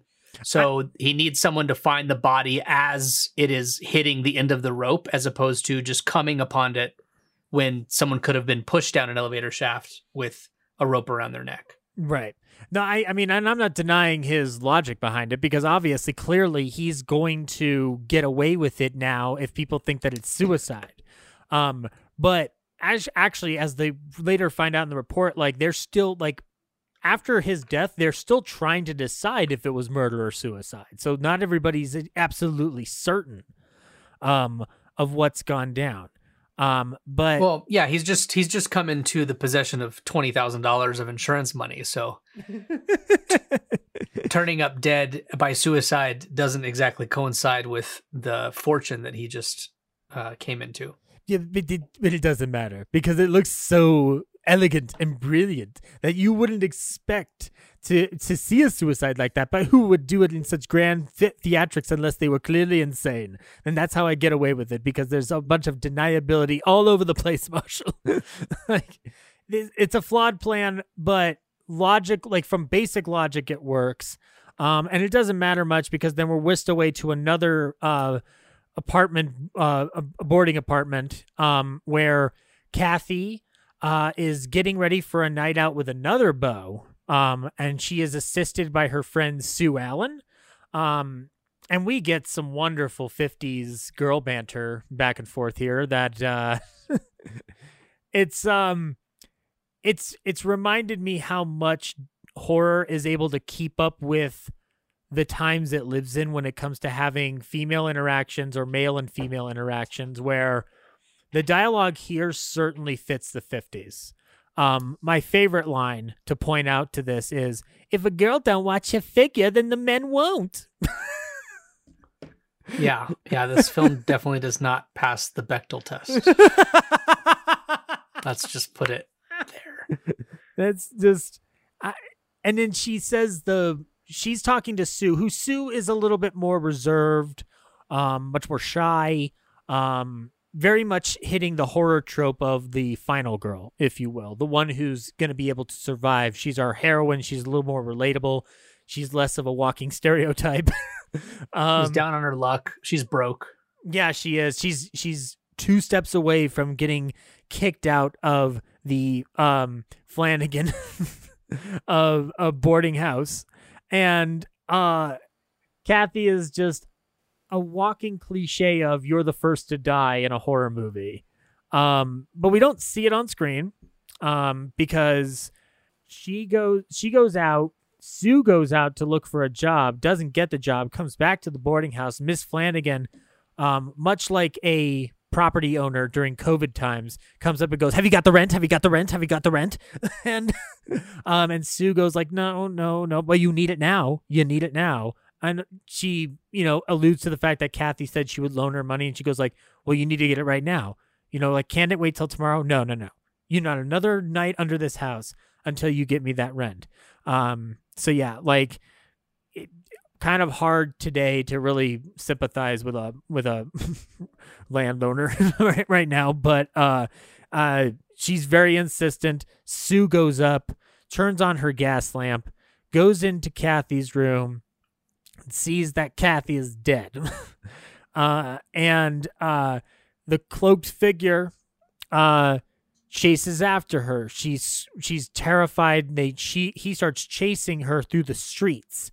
And these shots in the streets, I believe according to the commentary were among the first things shot. Um so let's talk about this chase scene from the perspective of 3D Marshall. Um I like how how the sets that Warner Brothers you know put into practice for all those years are utilized here. Um it feels like a living breathing new york. This is this is clearly a uh an aged up version of their little new york street um where they would have a lot of their modern era gangster movies of the 30s and 40s happening um or they're using the more rustic cobblestone sets that they had on those lots to really kind of paint this portrait of a like a foggier than usual New York to create that menace and terror. And I kind of like how they're playing with the atmosphere. And this is just from a 2D perspective. And I don't want to keep asking this for every question, but this in particular is like, how does this kind of look? Because when we talked about Dial M for Murder, we're very much location locked um, in those rooms with um, Grace Kelly and um, Ray Milland. So we're not really leaving the house. Here we're leaving a house and we're going out into the streets. Yeah, I think that I mean the the depth in the streets um, definitely plays very well uh, with the 3D. But uh, one thing that we actually didn't touch on yet um, is that uh, House of Wax, for all of its uh, you know 3D fanfare, is actually in the Guinness Book of World Records for a completely different technological um, novelty, and that is it is the first film released in Warnerphonic stereo sound, which is a four-channel sound process. And the sequence in the streets, I would say, is actually a bigger would have been a bigger testament to the sound design of the film, um, as opposed to strictly the the 3D nature of it. Yes. Um, and the stereophonic sound was an additional gimmick utilized by Warner Brothers uh, in order to sell the idea of you need to leave your house and leave your television and experience um, a, a tr- have a truly immersive experience at the at the movies. Um, now, stereophonic sound, um, but it's basically Yeah. stereo. Well, no, it's it's it's bigger than stereo. It's actually sort of um a an early version of surround sound. Surround sound, yeah, It's a- yeah. Sorry, Yeah, it's a four channel process. So what you have is you have your typical left right. You also have a center channel. Um, and the sound design in this was actually very heavily mixed for the stereo sound. So if someone was on the left side of the screen, then their dialogue was mixed to be coming predominantly from the left channel. Yeah. Um, and then there's also this fourth channel, which is a special effects track only channel that was mixed only to come from the reverse of the theater. And so that would have been things like if if a character runs off screen and you can still hear their footsteps, all of a sudden the mix would pan those footsteps to the rear of the theater. Also, all of the screams in the film were mixed into the rear of the theater so that it was completely immersive hmm all of the screaming that was going on. So it it actually was um, a lot more advanced and involved than just uh, a stereo uh, mix. which is another which which to me points to another instance of Warner Warner Brothers not biting off more than they can chew um because I don't want to fully go fully into like the the full reception of the film just yet but when they initially put in their sound with Vitaphone one of the issues that they had as a studio was well, we're basically making a gimmick that not everybody's going to have access to. And so the reason why something like the jazz singer ends up being so important is because it's so it's so good you can't ignore it. You have to start hooking up all the theaters you can for this experience because audiences want to see it. In the 50s, you know, one of the big selling points for leaving the house would end up being things like uh, CinemaScope um, or VistaVision, where the screen is larger and the experience is more immersive around, and sound would play a part in that. But this would have meant having to rewire the theaters. So I have to imagine that this ended up being more costly than Warner Warner Brothers would have wanted it to be. Um, but they ended up thinking of it in the long run as like, well, this is something for the future, which it's surround sound. We use this today. Um, if we're looking for an immersive theatrical sound experience, I guess it's at Dolby Atmos. When you see a Dolby Atmos logo in a theater uh, for a screening of a movie, that's what you're going in for. Like, Right, which Um, is a 13 track sound yeah, uh, scape. which by the way is the only way to watch Ford v Ferrari. That's the only way to watch it, and no other way uh, exists. Um, uh, not not because it doesn't exist, because that's just the way you need to fucking watch it. Um, but the reason, so the reason that I bring up wiring for theaters, um, when it comes to wiring a theater nowadays for Atmos, not every theater is equipped with Dolby Atmos. They're usually reserving it for their larger um, specialty screens. So like your RPXs or your IMAX. Um, this uh, the Warner Stereophonic sound isn't even the true first instance of it. This we actually need to acknowledge Disney here for a second because this was a failed experiment. But when Walt Disney was making Fantasia, that that particular system ends up not working for Disney. Warner Brothers ends up doing it. It turns out like not every theater was able to be rigged for it, so they ended up referring back to the mono track.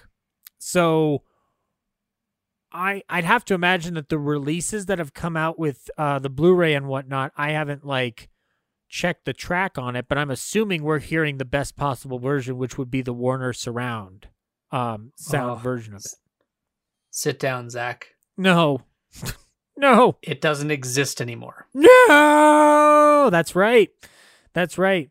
The while the original stereo tracks are considered lost, it is believed that the clamshell case Warner DVD uses the original 4.0 surround mix as opposed to the snapper case uh, DVD. I that that is a yeah, I saw that little tidbit on IMDb and I don't understand how that could possibly be the case because if it was around for the DVD Yeah. I don't understand why it wouldn't be preserved in a digital form. Um, uh, it is very much my understanding that the actual four channel um, track of House of Wax is gone and gone forever. Yeah, it, it- th- this Um, this belief that people have in it is impossible because I heard this on my headphones. My Bluetooth headphones are not like you know necessarily as great as the ones I use for podcast editing, but they are uh, good enough to pick up on what's a stereo and what's a mono.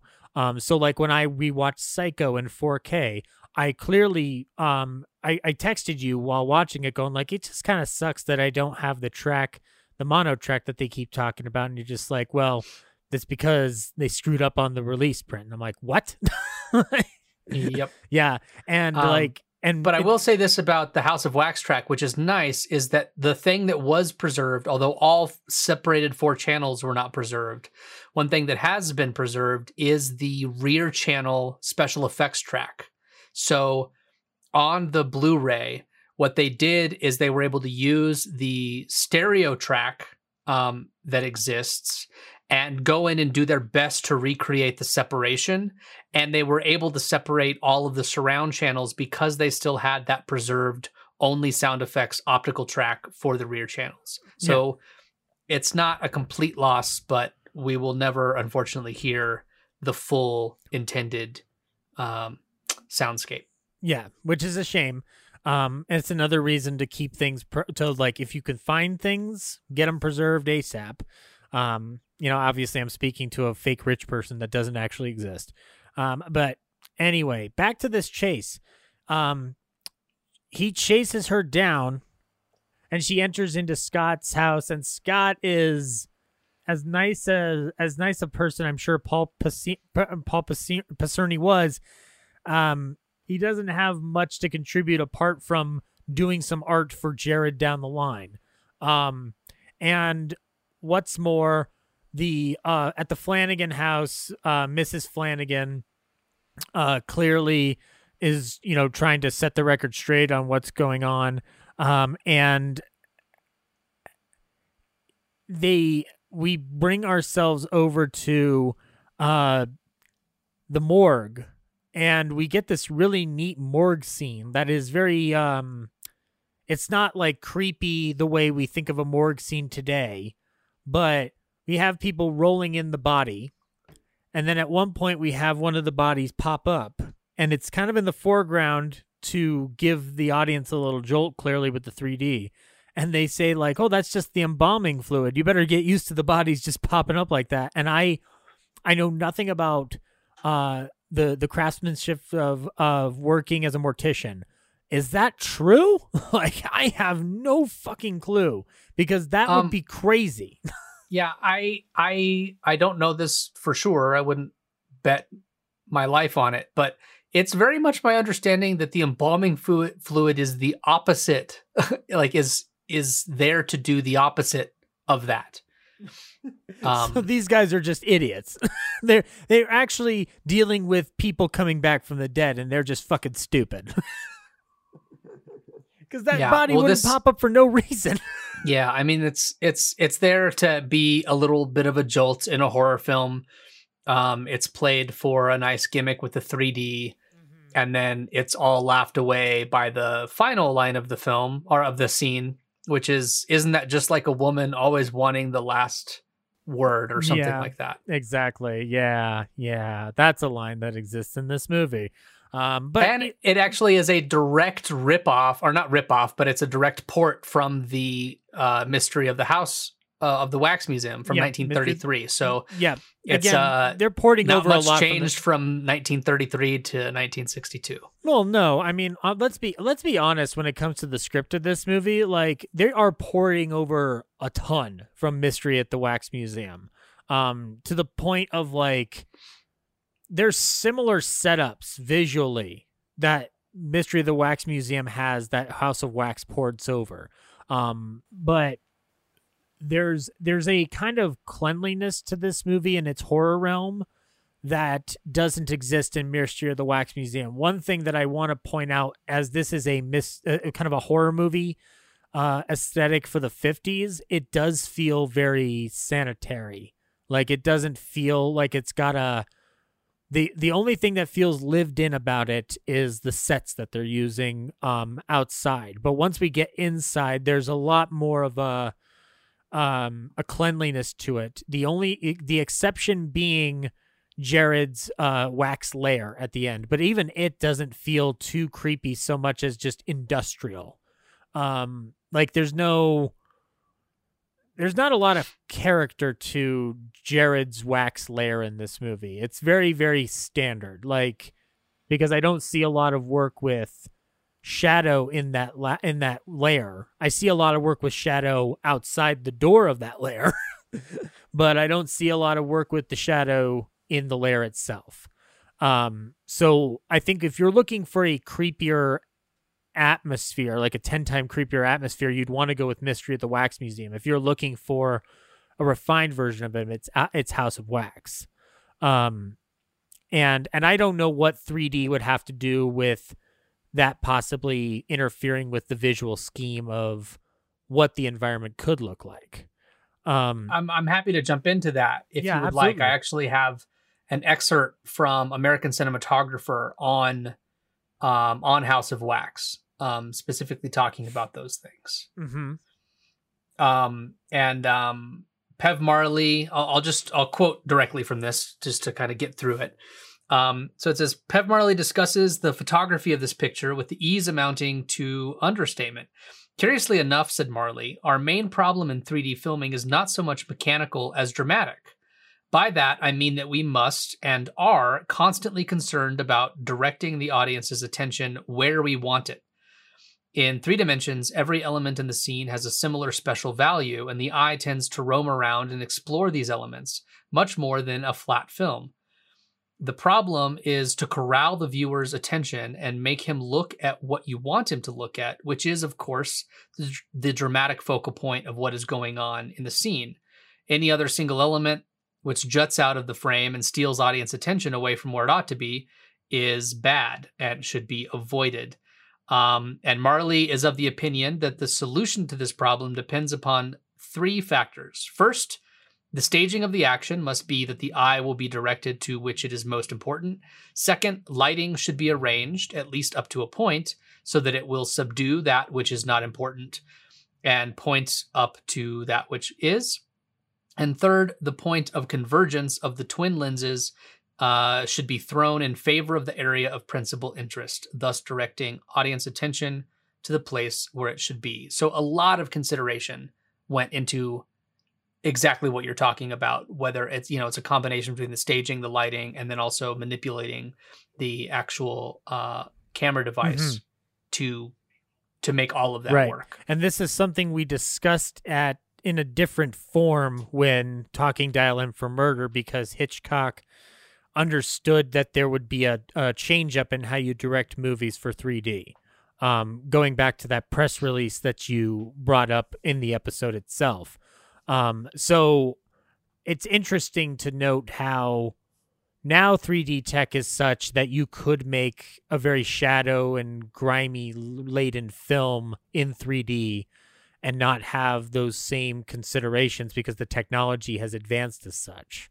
Um, I'm trying to think of a good horror film in 3D that kind of gives a good example of this, but I'm drawing a blank. Um, Well, with with modern technology, actually, even I I should say, even with modern technology, uh, dark, darkly lit scenes are still an issue, um, because you have the issue of the polarized lenses. Whether you're watching in a passive system like you would have in a movie theater, or an active system, um, with uh, that I personally have with my projector, and a lot of 3D uh, televisions use an active system you you lose a lot of the light that is hitting the screen with these polarized lenses. And so having too dim of a of a scene can actually really hurt it. Like i know that um almost all the 3d effect is completely lost if you see a 3d conversion of the beginning of of solo uh was a big complaint. And then also things like there was a texas chainsaw i think it was the beginning or maybe it was just it's called, called, t- chainsaw no, massacre No, it was called Texas Chainsaw 3D, Marshall. And you You Oh, you, you, haven't seen it yet, have you? Uh no, it's sitting on my shelf, but I, I have not Oh, watched it yet. But a- apparently that suffer the 3D suffers a lot in that film because of how dark it is as well as some examples. That's not the only thing that suffers in Texas Chainsaw 3D, Marshall. I don't I don't want to get into it. All I'm going to tell you is is that there's some decisions made in the last 30 to 45 minutes of that movie that I don't agree with on any level imaginable. it's Fair um enough. once you've seen it text me.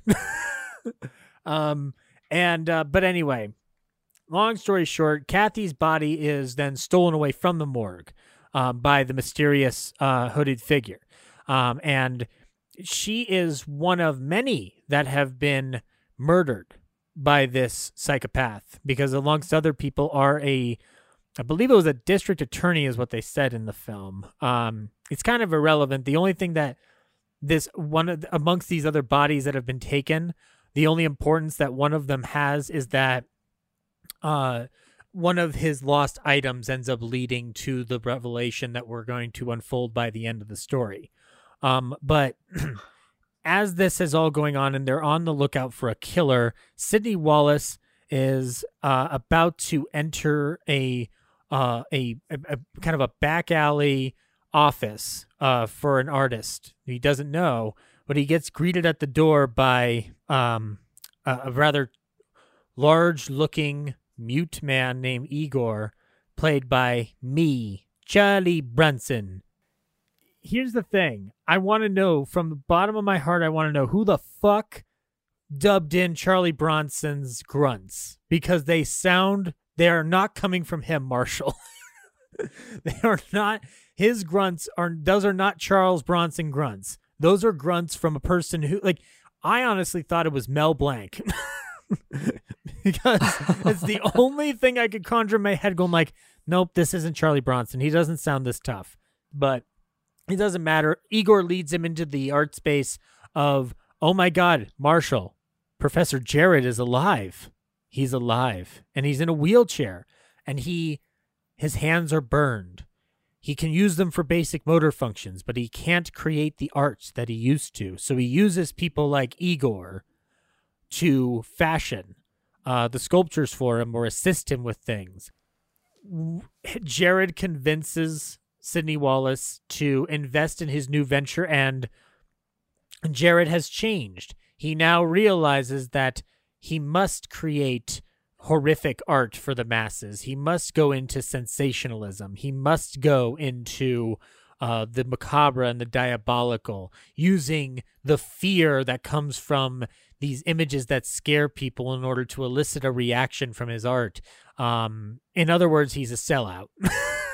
so, uh, I, I, I, it's it's interesting to see um him acquiesce to this so much because I, I, I. I don't know if he's trying to get back into his artistic historical world or if he's just completely changed to the point of madness. Like, because when he when he meets Sue and he wants to create his new Marie Antoinette, like he's basically like it's almost like he's just gone back into his historical mode and he's using his means of horror to construct it. So, is this just a big old runaround for Sidney Wallace or I don't know. Like I guess it doesn't matter because it's never bothered me in the past, but I kind of like was trying to think about like does this character turn like does is this all really just a cover up for him to just start killing people or is he really trying to get back into that art world because as I said before this movie is trying to deal with the art versus commerce debate and I think it's I that's why I think it's mainly used as a prop because the turn doesn't make sense if that's the case. Yeah, I mean, I I guess this is probably a good time for me to reveal my my thoughts. Go ahead. Is when when I said I was excited to talk about you know this film on here, I I was not lying, but uh, I I, uh, I am excited to talk about pretty much every other aspect other than the story. Uh, Yeah. I, I find the story and the screenplay utterly lacking and completely nonsensical and Aw.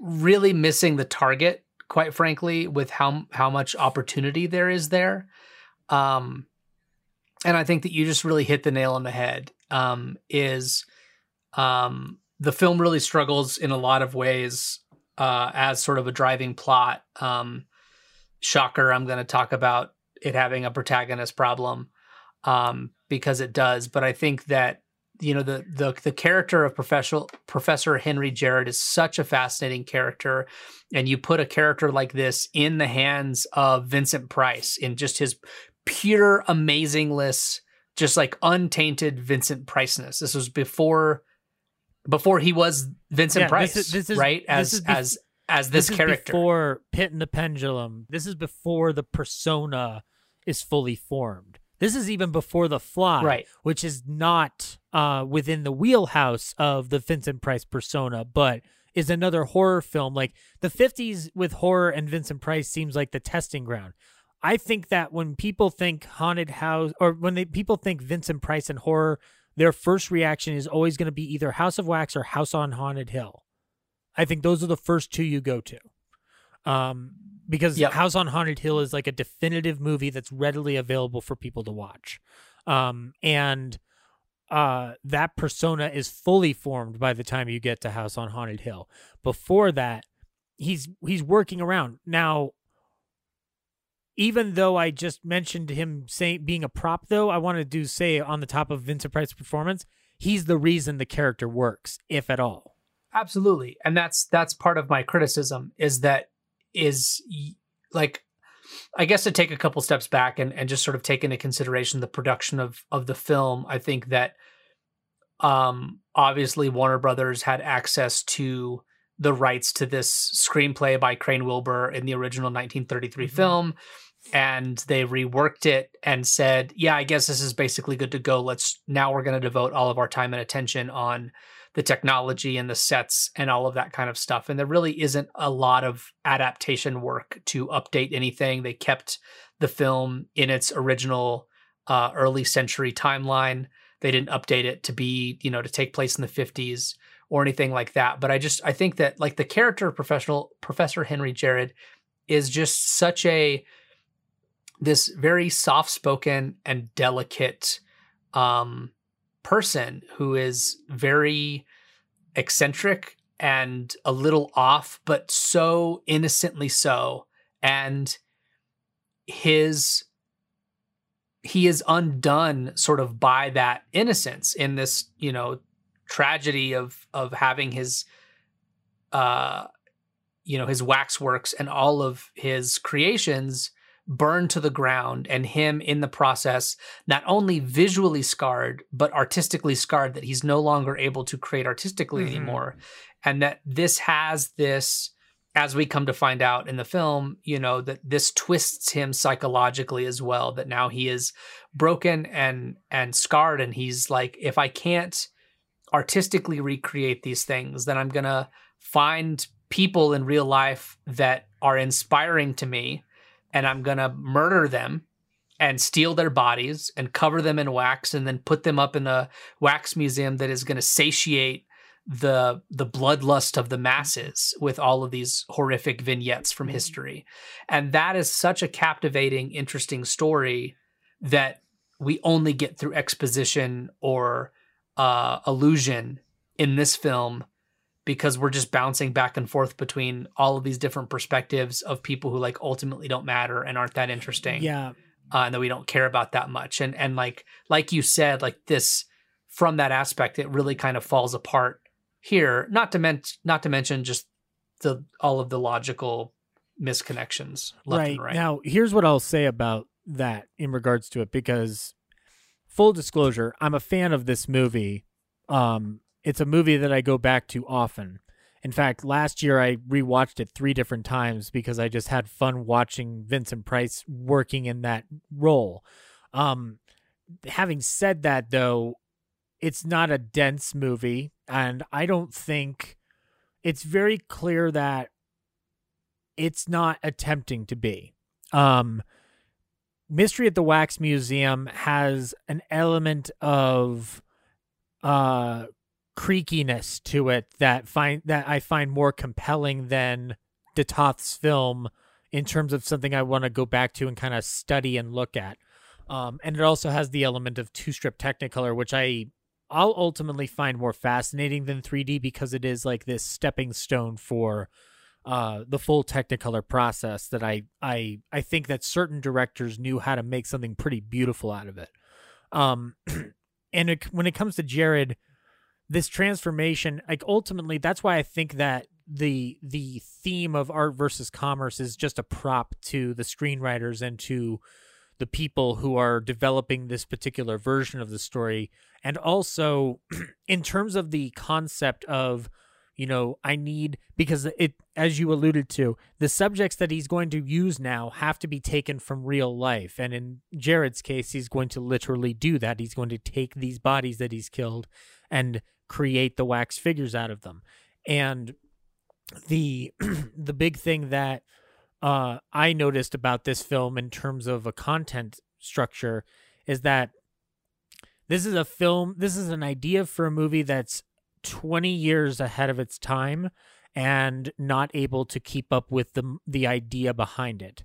Um, Mystery at the Wax Museum, I think, gets around it because it more tries to be a mystery horror movie than just a horror movie. This one, I think, is going for the pure haunted house, spooky fare.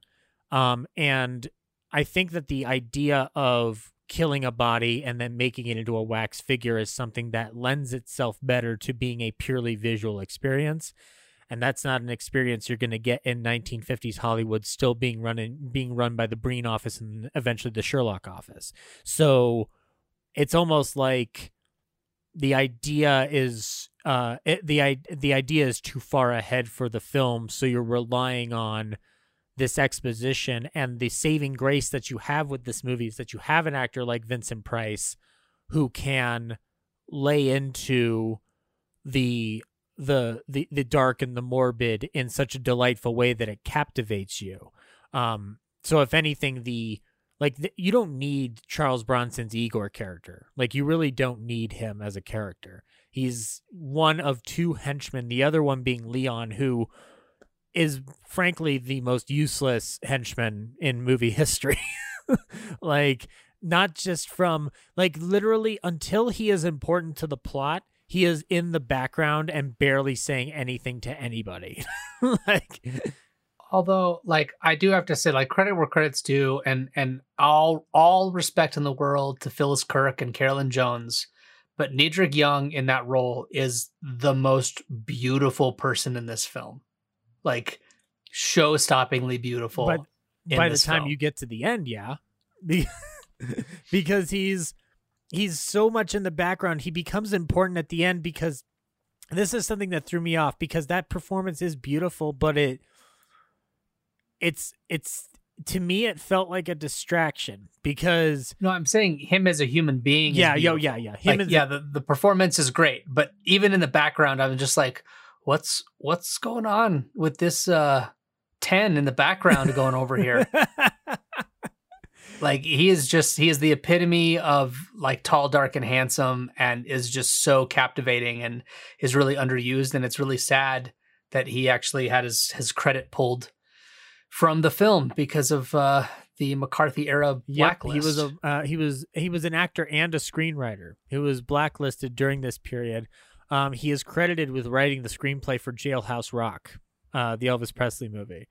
Um, he he actually starts off in the 50s with Bombs Over Burma, and his final role would be Seconds uh, from 1960 uh, from 1966, um, and he died from a heart attack at the age of 54 um, in 1968. So the the the the blacklisting I don't know. I mean, does, I mean, I don't have any stories as to whether or not like this completely diminished him, but you know, like it sucks to be dying at a, at a heart attack that young an age. So, um, but it's interesting how a studio like Warner Brothers, who was very, very involved in um, uh, supporting the blacklisting, um, somehow didn't notice that that this guy playing Leon was sneaking around the studio. So somebody I, somebody must have covered up for him. uh, well, from what I understand is that the thing that that caused his credit to be pulled is that actually the film was released with his credit intact. and then around the time of the release, he actually appeared um, in front of the committee and was extremely adversarial to them, and that that made news, and it made news in such a way that Warner's had the his his credit scrubbed from the opening credits. So then that's something that I didn't even realize when digging into the uh, production history on this film. That's fascinating. So this is so they so to this day we don't have his credit because of that particular blacklisting. That's that's amazing. I mean, it's terrible, but like from the grand scheme of talking about it, it's a fascinating thing that's to have, have occurred on this. And I I like how the character has remorse for his actions, even though it seems like it's only coming at the temptation of I can have a drink if I talk. um, when he finally gives up that Jarrod is killing all these people. And I I I I just felt like in the grand scheme of the film, it's almost like you could have cut around this and had the detectives just kind of figure it out without needing these scenes of him. But I appreciate the effort to bring dimension to a henchman character, which primarily, more often than not, if you've got a henchman in a horror movie such as this, um, or at least in concept, more than likely they're going to be like a you know uh, a, a bit more of an acquiescing creepy bad guy. They're not going to have that kind of remorse and feeling like um i don't know if what I, what i'm saying is getting across but it just it just feel like it's interesting that they try to do something with that character but it doesn't need to be there like it's almost like i don't know if they're trying to make it more interesting or not um well, I guess yeah. I mean, that's that's what I'm talking about, and I don't I don't know that I would necessarily expect for the film to be approached this way in in 52 um in during production. Um but i like I, I, there's just so much opportunity there to really dive into these things is that we have this interesting character who it, all of these interesting characters but including you know his character of this person who is so such a slave to alcohol and whatever past demons that um you know that uh Jarrod is able to prey on and kind of p- bring him under his wing as this person who's willing to steal and embalm bodies and um up to and including even probably murder people. Right. And again, the only the only and, reason why I say it doesn't work is because we we don't if we're to go into that, I wish the movie were longer. Like I wish that the movie were like an hour and 14 or, or an hour and 44 minutes. Like give me more scenes with them.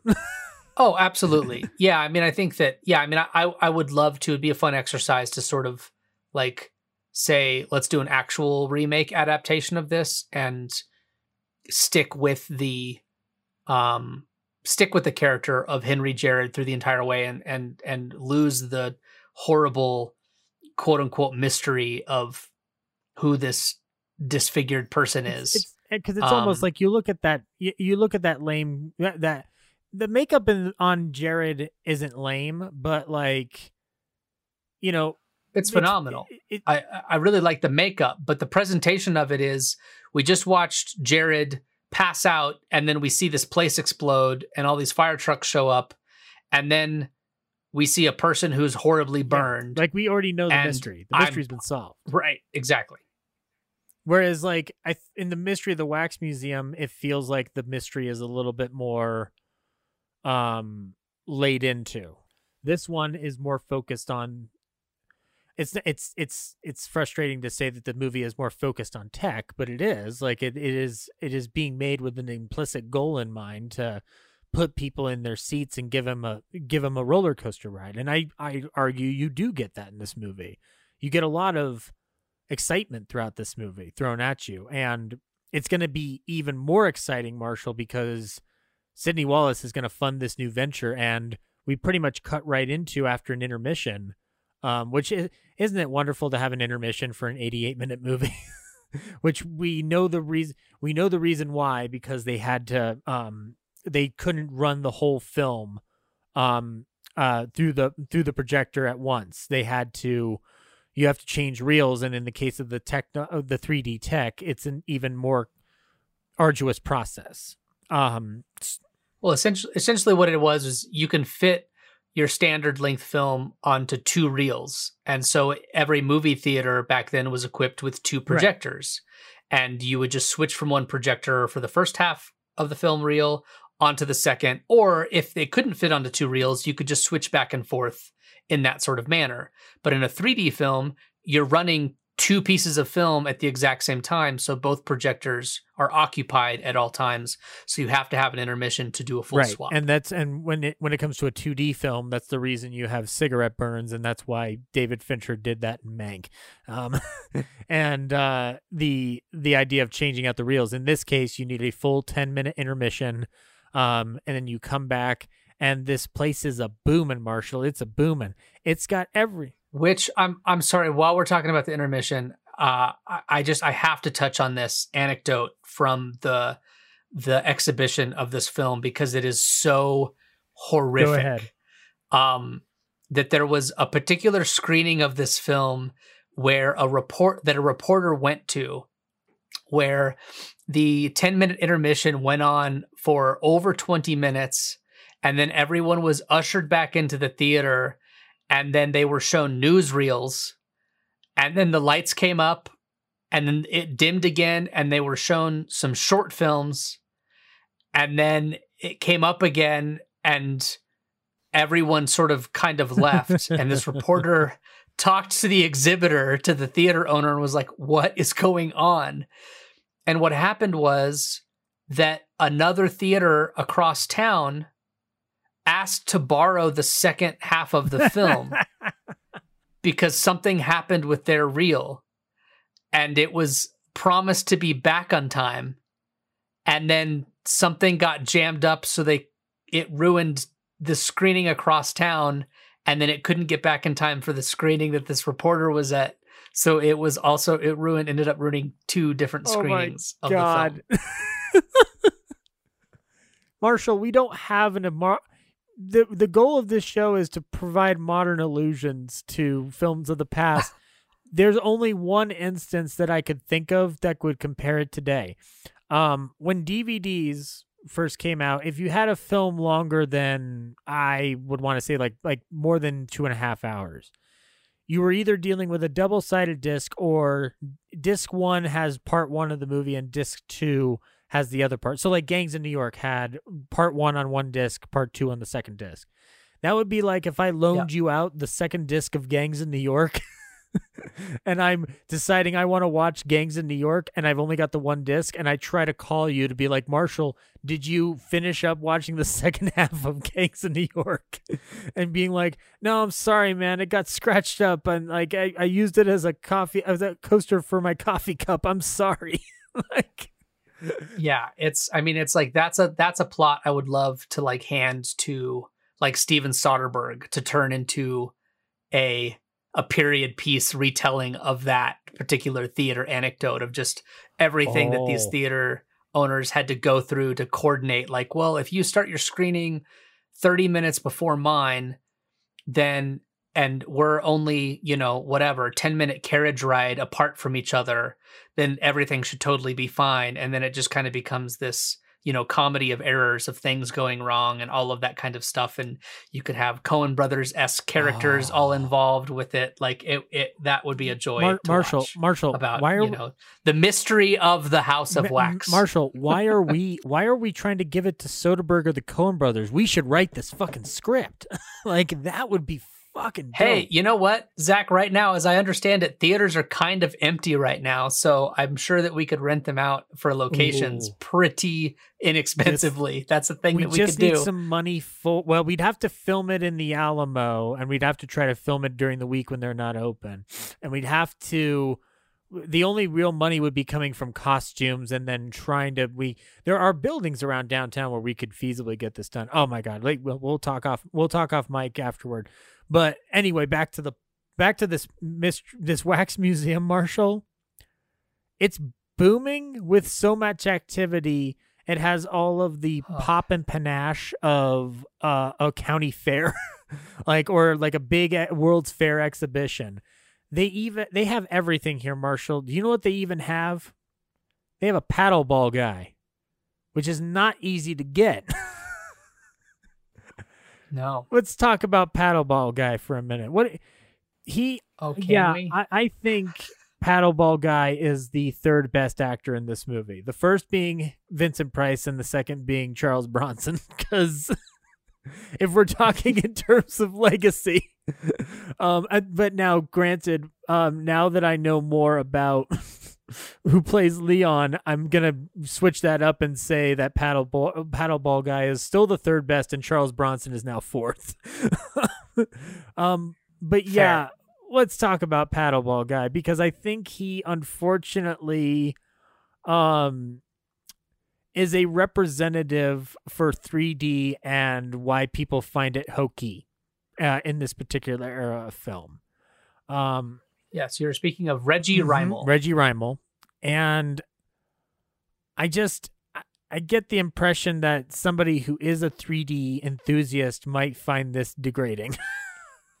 well, I I do and I don't. I mean, I think that I mean in the in the opening scene, in the opening fight scene, you know, in the big fire, when you see an actor very noticeably have to be very strategic about throwing a chair towards the camera but not at the camera in order to get that screen and then you see water thrown over a wax figure that's on fire and instead towards a camera to get the 3D effect, you understand sort of the world that you're operating in.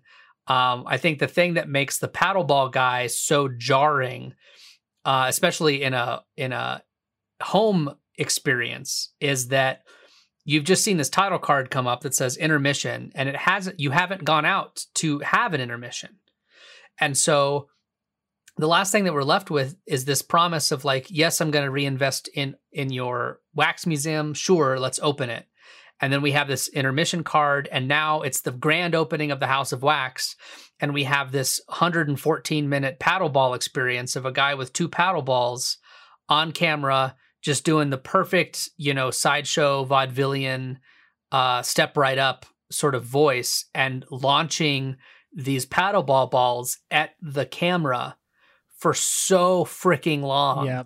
Yeah. Um and it's it's an extremely well done effect. Like it is some of the best pop out 3D that I've ever seen. Um but it just it goes on and on and on and on and it's also over he's speaking the entire time. So actually I was thinking about doing this for this podcast and then ultimately I was like it was enough to deal with when I had vision at my disposal trying to do that to a podcast audience but of of doing an announcement for this podcast with this going on in the background the entire time that I'm talking and I'm saying hey welcome to Ballyhoo I'm Marshall and Zach is your host as always it is just it's incessant and it goes on and on and it's I absurd Have some, I have some Um, lines if you would like me to try my best Reggie Reimer. Because, you you can go for it well, there's someone with a bag of popcorn. Close your mouth. It's the bag I'm aiming at, not your tonsils. Yeah, it's here. Here, here's the thing. Wait, wait, here's the wait, thing that I read after wait, do it the one film. more time. Wait, Marshall, That- do it one more time. I've got one more for you. Okay, Go. here we go. See the House of Wax and improve your mind. Get your ticket from the little lady at the box office. Yes, that's it's that was it. I mean, I the the one thing that I read up after the fact that made all of it better and all of it worthwhile, and it made me really uh just be so nostalgic for a time that I in in movie theater history that I wasn't even alive for is that there was actually a national issue because Warner Brothers bought 10 million paddleball games in order to have marketing for this film. They put on the House of Wax logo on the back of them, and there was this big thing that was like, 10 million paddleball games and big tie-up. Check your dealers early. The Woolworth, J.C. Penney, ah. Kress, R.H. Macy stores, toy and novelty shops, and set up your window counter displays, lobby booths, set contests too, with newsboys and school kids on stage, with champs appearing out front. This whole thing was a huge push by Warner Brothers for marketing, and they bought up 10 million paddleball games for this film. That's Marshall. Was television that much of a threat? it really was, I guess. God damn that fucking idiot box. that's so dis- that's so discouraging. And let's let's be clear, Reggie Rymal, this is his really his only film role. and he's um his his only other appearances are on the Spike Jones show in 1954 as himself. Uh, and on the Colgate Comedy Hour being hosted that particular evening by Eddie Cantor. so, and he's having to follow the Will Mastin trio and Sammy Davis Jr. with Sammy Davis Jr. in it. God damn it. um, that being said, Marshall, guess who I wanted to win Best Supporting Actor in the 1953 Academy Awards? It certainly wasn't anybody of merit. it's Paddleball Guy. anyway, back to the House of Wax. Uh, so Jarrod has set up modern, uh, like up to the date crimes and also crimes of the past as his exhibits. Um, he has a couple. I wanted to quickly kind of go through some of them. Um, well, first, by the way, he does go by some of the historical exhibit, exhibits as like a pre-show, but then they go into um, uh, Henry V, or is it Henry VIII? One of the Henrys, um, and uh, who is de- decapitating Anne Boleyn at the guillotine, and he goes, he invented the shortcut to divorce. and I'm like, oh, cool. We're getting Vincent Priceisms. I love this. This is like the saving grace. Again, he's the reason you're watching this movie. It's nothing else. Uh, well, un- unless you've got Marshall Yes. set up. Um, and uh, then they go into William Kemmler and they show the electric chair being used for the first time. Uh, and then they go to uh, a a a woman at the rack, Lady Anne Askew, um, not Lady View Askew, Lady Anne Askew, um, and um, they show uh, the woman at the rack, and then uh, they they show Bluebeard, um, and that's when uh, one of the more emphatic girls at the at the exhibit faints um, because of you know, if you know what Bluebeard, did, Bluebeard killed a bunch of his wives and whatnot. He, you know, got away with a bunch of murder, and his name is now a term used for people who commit mattress, uh, who commit uh, crimes against their spouses. So, um, and uh, as all this is going on, Kathy, um, uh, Kathy still, Kathy has been disappeared for uh, for months. Uh, presumed uh, has been found dead, and she's but she's been missing from the morgue. And Sue and Scott are at this opening for the museum, at this attraction for the museum, and Sue is looking around and she sees the Joan of Arc um, wax figure, and it looks suspiciously like Kathy, and she uh she starts making a, a bit of a fuss over it and jarrod to his credit hears it and goes oh i've got to come up with some kind of excuse. Um well you see i saw photos of her in the uh in the paper and i just got inspired. Doesn't she look do you think she would mind being you know like the inspiration for my you know w- woman who was burned at the stake? What do you what do you think sue? I i don't know. Like his his uh, his uh, cover up is flimsy to say the least even though it's backed up because P- the the officers at the police station do say that he had come to look at photographs but i'm just like that's you're not explaining the earring yet and when we finally get to the earring you just kind of really don't have anything other than well let me just show you your own head in a box because you would be the perfect Marie Antoinette, and I'm not going to get over this for the rest of the movie, guys. Um, and so yeah, she she she gets she's basically kind of like taken in by this excuse. And that's when Jarrod notices that she very much looks like the Marie Antoinette statue, uh, a, a figure that he had built before uh, the fire and so suddenly he's getting you know an art boner and uh basically decides like this is going to be my new Marie Antoinette. I just got to figure out a way to kill her now. Um and uh it seems like at first he he's trying to lay into like why don't you come and model for me? It'd be perfect. Um and uh this is when the movie becomes more of a traditional horror movie and less concerned with mystery. Um, the only real mystery that has to be solved is by the cops of this film, who I find it interesting that amongst the people who are top billed in this movie, one of them is the cop, Frank Lovejoy. Um, they're not like, as far as cops in a horror movie are concerned, they're fine. Um, they don't really their their their their real intricate dealings with this plot begin when they notice that the John Wilkes Booth statue looks suspiciously like this mystery, missing district attorney, and they're even playing with the mustache of it all. Um, to which Leon tells them to screw off, and then they ask if they recognize Leon somewhere before, and one of the reasons why I think Leon is like the the worst henchman is because he's the most easily recognizable. If somebody's able to pick him out pretty quickly, like clearly he's not covering himself up very well. Um, and then as the plot goes along, we get another kind of extravagant use of 3D at, at a Folies Bergère, um, kind of like a Moulin Rouge type of setting where p- girls are doing the can can and you know Sue has thoughts about women, you know, showing their legs off that much and you know, it's whatever. It's a scene in 3D. It's another frivolous 3D scene. It's not as exciting as Paddleball Guy. Um, but it's there, you know, it's enjoyable. Um, and then we basically come to Yeah, I I got to sorry, just on that note, I got to I'm sorry, I can't hold this in any any longer. Also just like this film is so thirsty. Like elaborate.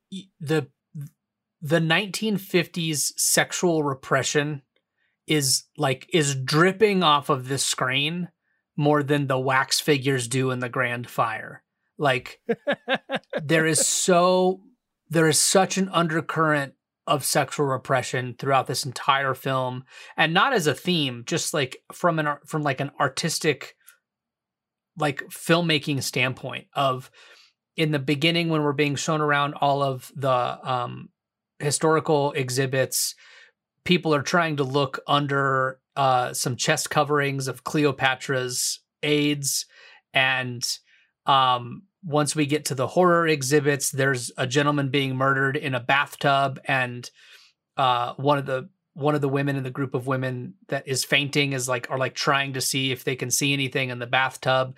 There are just like copious zoom ins and focusing on the underdresses of the can can dancers the aforementioned cave people being dragged by the hair um the and then the final sort of like the the sort of coup de grace of paddleball guy is he launches three of the balls out towards the audience and then into his mouth.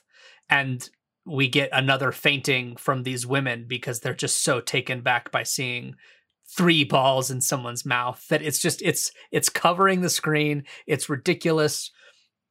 Our our our uh female lead at the end is stripped naked in order to be covered in wax. Like it is just it's so ridiculously uncomfortable. It's like watching an awkward like middle schooler sort of coming into that pubescent era and just like everywhere he looks he is obsessed with what is rage all the hormones raging through his body yeah that is what this film felt like from that Yeah, standpoint no, it's it is that distracting is, that that is an interesting angle on it. I didn't even like consider that fully apart from Vincent Price. uh, Jarrod as a character, I felt like was the the primary like sexual fixation because he I, I and I feel like he utilizes the Marie Antoinette statue as his primary focus. That and her being stripped naked in order to be dipped in wax, um, or or covered in wax.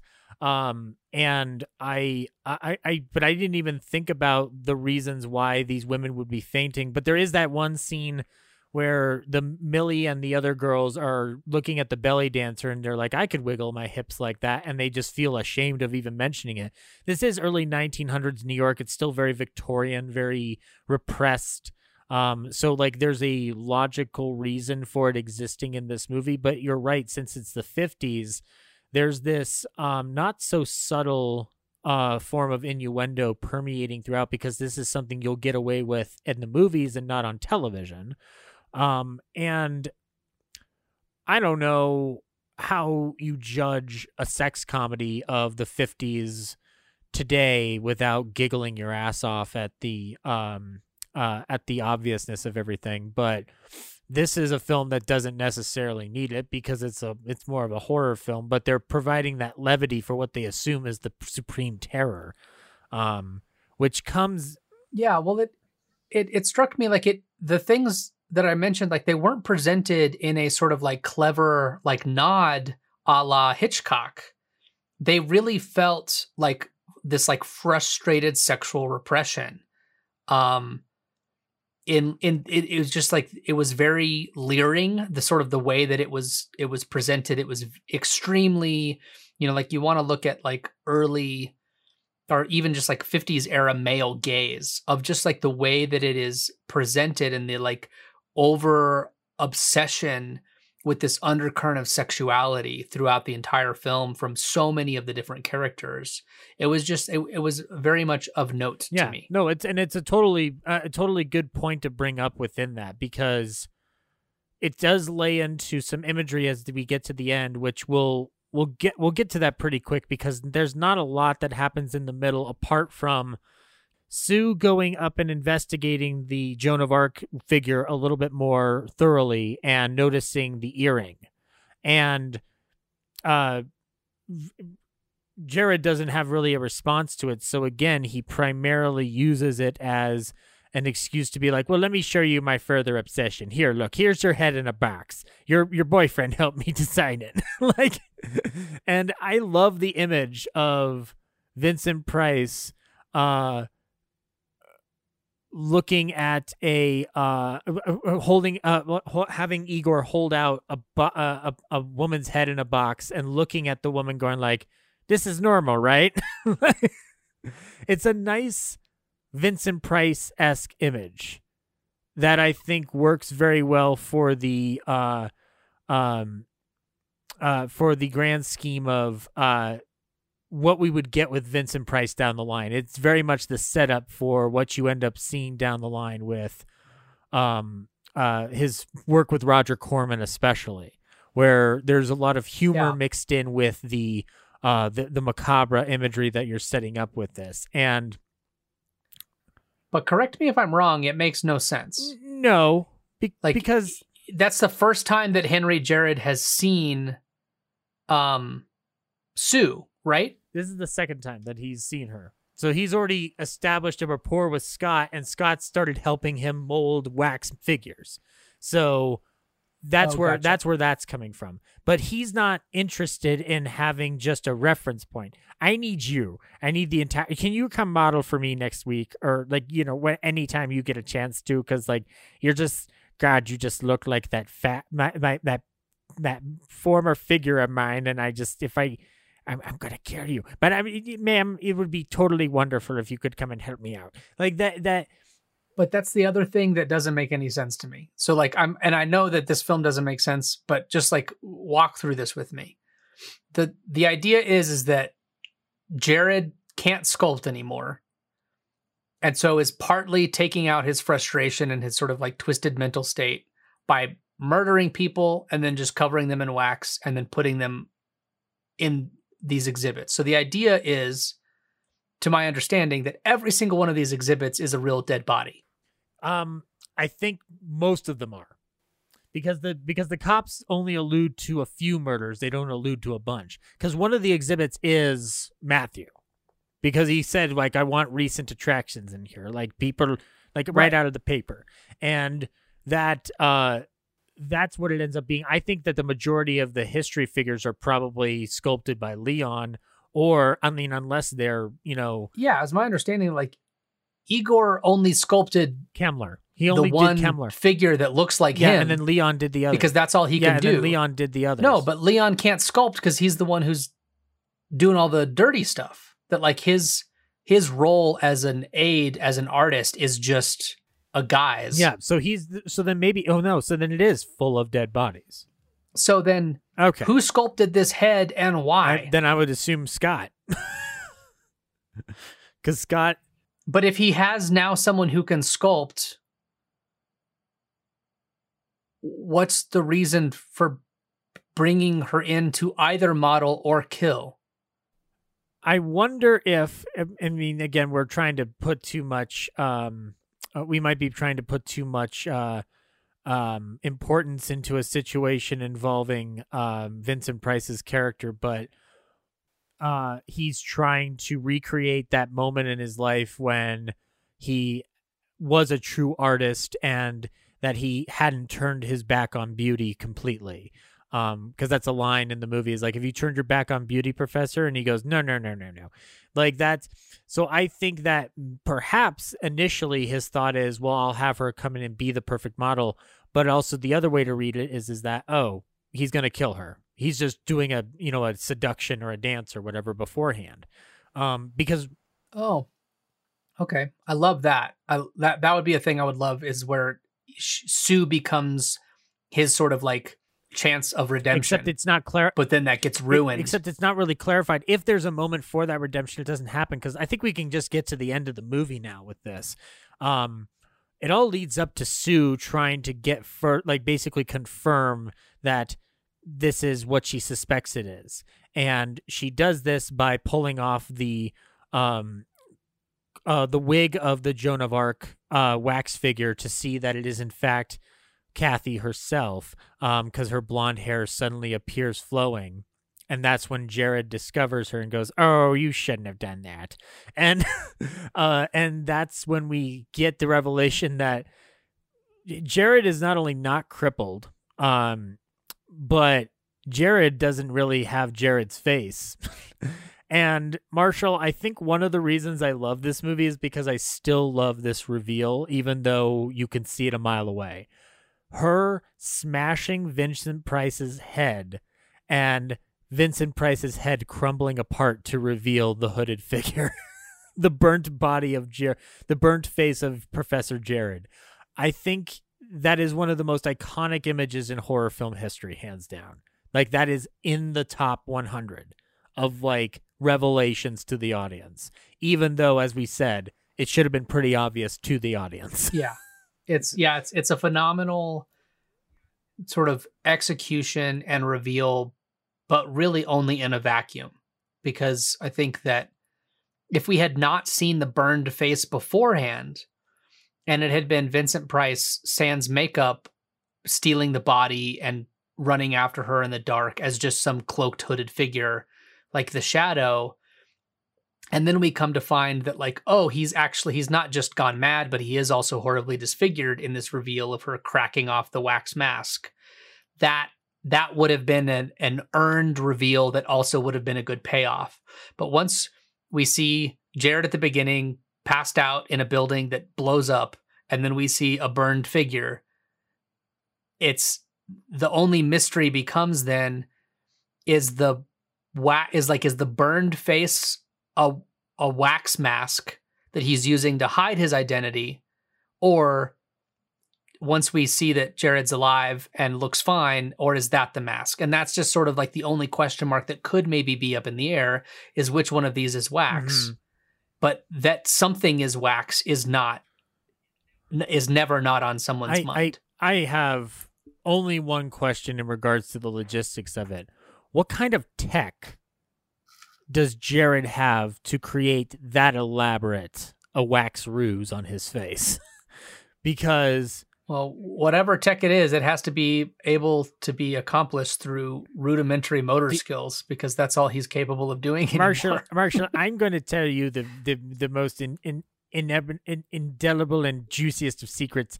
You you ever seen Mission Impossible with that young Tom Cruise fellow?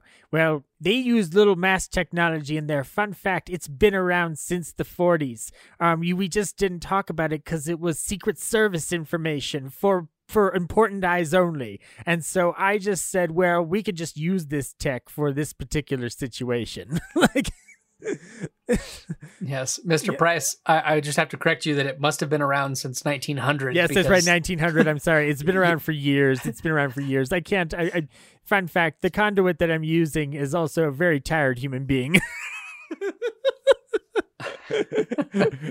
um, anyway, we actually also get the um, lurking about of Charles Bronson uh, doing basically the young Frankenstein gag from where I, I put my head amidst a bunch of other heads, and you can tell that I'm the real head.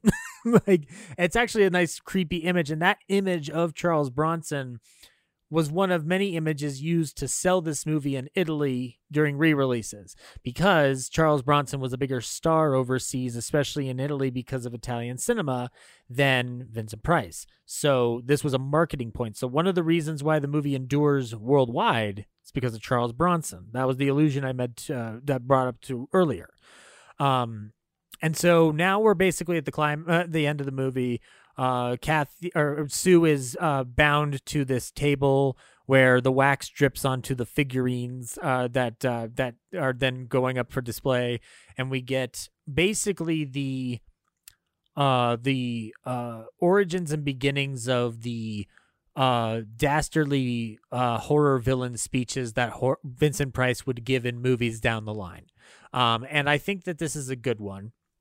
Uh, and I think that the only thing that I noticed is that in the editing, when they have Sue bound to the table, you notice that they just basically use the same three shots every time they're cutting back to her for the cross cutting of the action when the police finally figure out who Jarrod is and break down the uh, break down the door.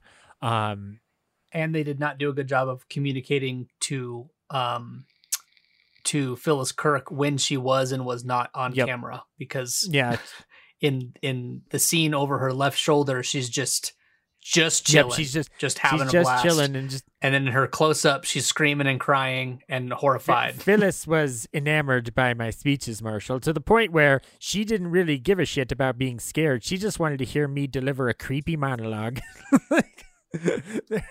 which who no, can no. her? I mean, who could? Marshall, don't you want to hear me talk about how life is terrible and we're all going to die? like that. That's basically what it is, and that it's it's very jarring. It- like to, you you notice it right away. And now the climax of this film ultimately involves uh, Charles Bronson getting easily, uh, almost easily subdued by Scott until Charlie Bronson realizes, "Hey, I'm Charles Bronson. I can knock out this twerp," and he basically gets the upper hand on him. But then the cops show up and subdue Igor, and Scott's been kicked to shit. And the police break down the door. There's a tussle, and Professor Jarrod falls into the vat of wax, and you hear the horrific Vincent Price scream. Uh, and R.I.P. Professor Jarrod. The day is saved, um, and the the we get a wrap up in the police station where uh they uh they show the her fake head again and they call it exhibit number 1 in evidence um and i'm like well i'm pretty sure ev- evidence item number 1 is the floating body of jarrod covered in wax cuz all you have to do is show what he looks like and realize oh this is the guy we've been chasing for the past couple of weeks in in New York um right or any of the corpses covered in wax that are in all of the wax Yeah, I, you know, I, hey, yo, yeah, listen. Do you do you think that those other wax bodies could be connected to this wax body murder? Gee, I don't know, Chuck. I guess we'll have to figure it out after breakfast. Like, and uh, and then the movie ends with another 3D shot. This time of Charles Bronson's head being stuck out at the audience, going, "Don't worry, I'll be back very soon in Death Wishes Part One, Two, Three, Four, Five, Six, Seven, Eight. Like and we get the end warner brothers picture now um obviously we've talked a lot about the frivolity of this film and the lack of like true subtext and everything like that but that's not always what movies need to be about sometimes you want to have a good time and for all that we discussed on the logic issues or the uh the lack of cohesive thematics. Uh, I love this movie to this day. Um, it's a fun roller Yeah, coaster and ride. One thing I one thing I do have to say is speaking, you know, to the climax is um there's a sequence where Sue is running away from I believe it's uh Charles Bronson's character and she sort of locks herself into this like back holding laboratory area and that entire sequence of the film especially in 3D is so masterfully Mhm. done in terms of the atmosphere and the tension and the creepiness it, it like it launched me in the back of my seat and i was transfixed with what was going on like it, it was up there from uh you know with like the the the climax sequence in the dark with the um night vision goggles and silence of the lambs just like that level of tension building and the the lighting and the music and the 3D all of that was coming together for that final sequence and it was just it was so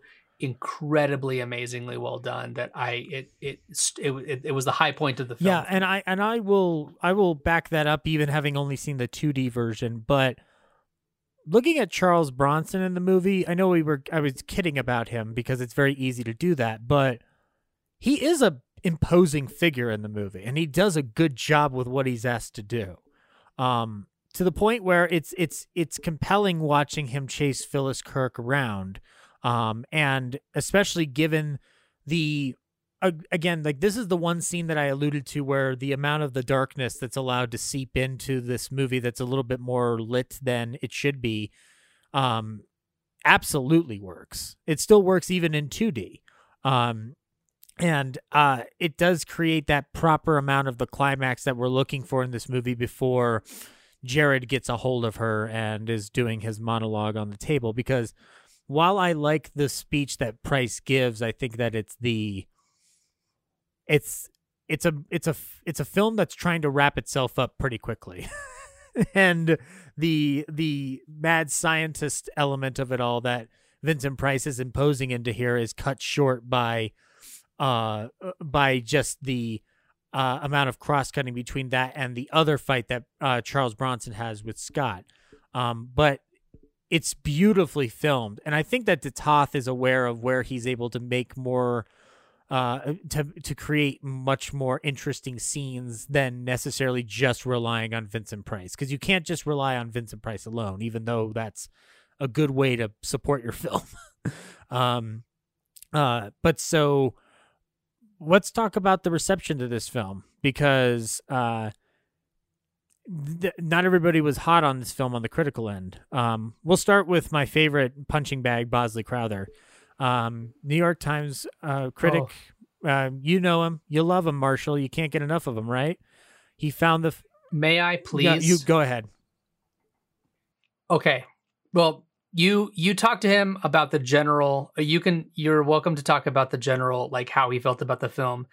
But I have an extended quote from him about the sound, about the WarnerPhonic sound that I would really love to read in his voice. okay. So I will let you you go first about the just the film He in general because I don't I don't have access he to found that. the film disappointing and this this we may have the same quote but this picture apparently entirely from the fact that it is badly unbelievably antique in its melodramatic plot and style shows little or no imagination in the use of the stereoscopic images and nothing but loudness and confusion in the use of so-called stereoscopic sound was that the quote no, Okay. no, okay, let me finish. I'm, I'm I'll, I'll delighted to finish mine. The impression that we get is that it, its makers were simply and solely interested in getting a flashy sensation onto the screen just as fast as they could. Which, um, before Marshall says what he's going to say, I'm going to address Mr. Crowther directly. Um, duh. Like that's what they made it for, and I'm not gonna lie, it's part of the reason why it still endures to this day because it's it's literally just flash and pizzazz, and sometimes that's a good thing. Um it, it depends on who's at the helm of it and who you have involved in it. You can't just do it every single time. Um uh so yeah I, I yeah, I don't agree with Crowther on it. Um, I'm not disappointed by the movie. Um, I think when you dig deeper into the plot than you should, then it becomes disappointing. Um, and yet we just did this for close to three hours, so who am I to talk? But um, but I do think that if you separate out what we discussed in terms of like a bad horror plot or like ill ill execution, you do have a fun roller coaster ride of a movie that does its job correctly. Now, you go ahead and tell me what Mr. Crowther said in, in Mr. Crowther's voice, because I want to hear what you think Mr. Crowther sounds like. All right. So, this is, I don't know that this is what Bosley Crowther sounds like, but with a man with a name, for a man with a name like Bosley Crowther, there's no way that he didn't sound like this. So, on April 11th, he wrote, the major causes for anxiety presented this film are in the savagery of its conception and the intolerable art of its sound. It is thrown and howled at the audience as though the only purpose was to overwhelm the naturally curious patron with an excess of brutal stimuli. And this is betrayed not only in the morbidity of many scenes, but in the violence of the noises that are brayed from the theater's screen and walls the intended effect of having sounds come from areas in which they would naturally develop in relation to the images on the screen, such as the voice of an actor out of the frame to the left coming from that side wall, is not only confusing, but incongruous with the visual illusion of the screen. It is as though someone were speaking from a box or stage wings, with no relation whatsoever to the images before the eyes. The mechanical distraction of it may wear off with time if this sort of thing is repeated, but it is disturbing and almost comical now. Likewise, the noisy sound of footsteps clattering in the back of the theater a moment after an actor has appeared to rush forward from the screen is completely illogical and unnerving. It sounds like a riot outside. I think I almost peed my pants. you, it's it's one of two things, Marshall. It's either James Adomian playing Frederick Nietzsche on Dead Authors podcast, or it's Daniel Day Lewis. Man. I just with with the quote by itself, and then I actually read the quote, and then I looked back to see what this person's name was. The only thing I could see in my head was the walrus character from Disney's Alice in Wonderland. is like that's just what this guy looks like and who he is. Is uh so yes. This this is all kinds of crazy. Like, yeah, he does not you know, we should do, you know what we should do, Marshall? We should do an episode dedicated to Bosley Crowther. We really should and really talk about uh uh because I, I'm looking through him now.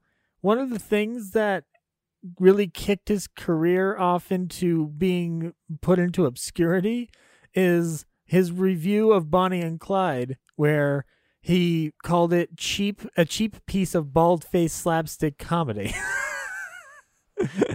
and yeah, uh and uh uh so yeah, he but he got he got admonished for that and um so yeah, it, I think I'm gonna work my ass off on making a Bosley Crowther episode happen. That's gonna have to happen now because this is he's been too much of the source of my ire, and uh, I'm I, I, guess I'm just not picking movies he likes. Um, now back to House of Wax though. Uh, Variety was much more excited about the movie. Uh, they called it. Uh, they, said this picture will knock him for a ghoul. Warner's House of Wax is the post mid century jazz singer. What the Fre- what the Frères and Al Jolson did to sound, the Warners have repeated it in third dimension. Um, and uh, the uh, as far as the 3D is concerned, um, one review said it's a first rate thriller of its kind and the best 3D picture ma- yet made. Uh, well, they didn't have much to choose from yet. Um, uh, and but they said that the 3D film is much smoother than its uh, predecessors, obviously made with more care and less tiring to the eyes. Um, uh, but that in all res- uh, technical respects, that the film is childish and an inept piece of work. uh, so I don't think everybody's. I think everybody's on our front of like they're not jiving with the story necessarily, but they're jiving with the tech. But unlike them, we can appreciate a plot like House of Wax because it has roots in what we still see today. And I think our ability to appreciate uh, horror films with the, the, with these very bare and basic plots um, is much more uh, reasonable than it was maybe back then. I don't know because like again, I, I I do think the last five to seven years has proven that the uh uh the level of horror and how people receive it has changed people's impression of the genre that it didn't it didn't have that kind of consideration before um uh and in terms of House of Wax and its standing, it has an interesting legacy after the fact. Um, first of all, let's get this out of the way. The film uh, does still hold very high regard for a lot of people in spite of its modern, uh, its contemporary reception. Uh, the current Rotten Tomatoes um, rating is 95% based on 39 reviews, which is usually a mix of uh, mostly more the recent 20 years, people reviewing it in retrospect. Um, but on a budget of $1 million, the movie made $23.75 million. Um, it was a ch- chart topping hit for five weeks um, and earned basically over 5.5 million in rentals alone within its first run. Um, as mentioned before, the original stereophonic track um, not every theater was able to equip themselves with it and would default to the standard mono optical soundtrack. Um, and uh, much like today, these were a lot of a lot of these ones were used to develop them in specialty cinemas. Um, and uh, the uh, the the film grew in reputation, and I think a lot of that ends up being because of Vincent Price's participation in it. Um, because at a certain point, the 3D goes away for a, a whole generation, and you're left with just the 2D version of it. Um, and Vincent Price's career goes from him playing these secondary character parts and these uh, you know, random figures in films, um, regardless of how high end they are, like Laura. Um, he then becomes a huge star in the horror realm to the point where you know, William Castle, near, nearly all of William Castle's filmography of his biggest hits involve Vincent Price, whether it's House on Haunted Hill or The Tingler. Um, and he he left an impression of horror being fun and giddy. And I think House of Wax is a great testament film to what he could do in the genre. Um, and as far as House of Wax itself, the movie has ended up being remade yet other in other forms and fashions. Yeah, um, that's that's the thing obvi- I wanted to to speak to, just in terms of you know the the the film itself is, you know, I, I would uh not no one would have to twist my arm to kind of dive deep into the the failings of the film from a story structure standpoint. Um, but I think that thematically and um, almost every individual piece of the film by itself are incredible um, and extremely fascinating and amazing and and are are very ripe for um, dissection and diving into um, and it it and I I am so when typically when I see a film like this that is is where the sum of its parts are greater than what it ultimately ended up becoming in in my opinion i'm always driven to like sit down and devote some time to like well if i were to do a remake or a modern retelling of this what would i do? But one of the things that's so tough about this film is that which i think that you know as we're about to kind of go into the remakes and, and other films of this of this uh of its type is that the concept of a waxworks is gone as a cultural phenomenon. Like even Ripley, believe it, Ripley's Believe It or Not is not really a a well known thing as an as a sort of a destination visit, like a museum or something like that to go to. And so, without the cultural context of a waxworks, it's really kind of hard to to shape a story that's that uh, whose hub is one. Well, and I think that I mean, and even Madame Tussauds, for any uh, legacy it still possesses, I feel like whatever impact it has is like significantly diminished to the point of like it's just one of many things you can see in Hollywood at this point.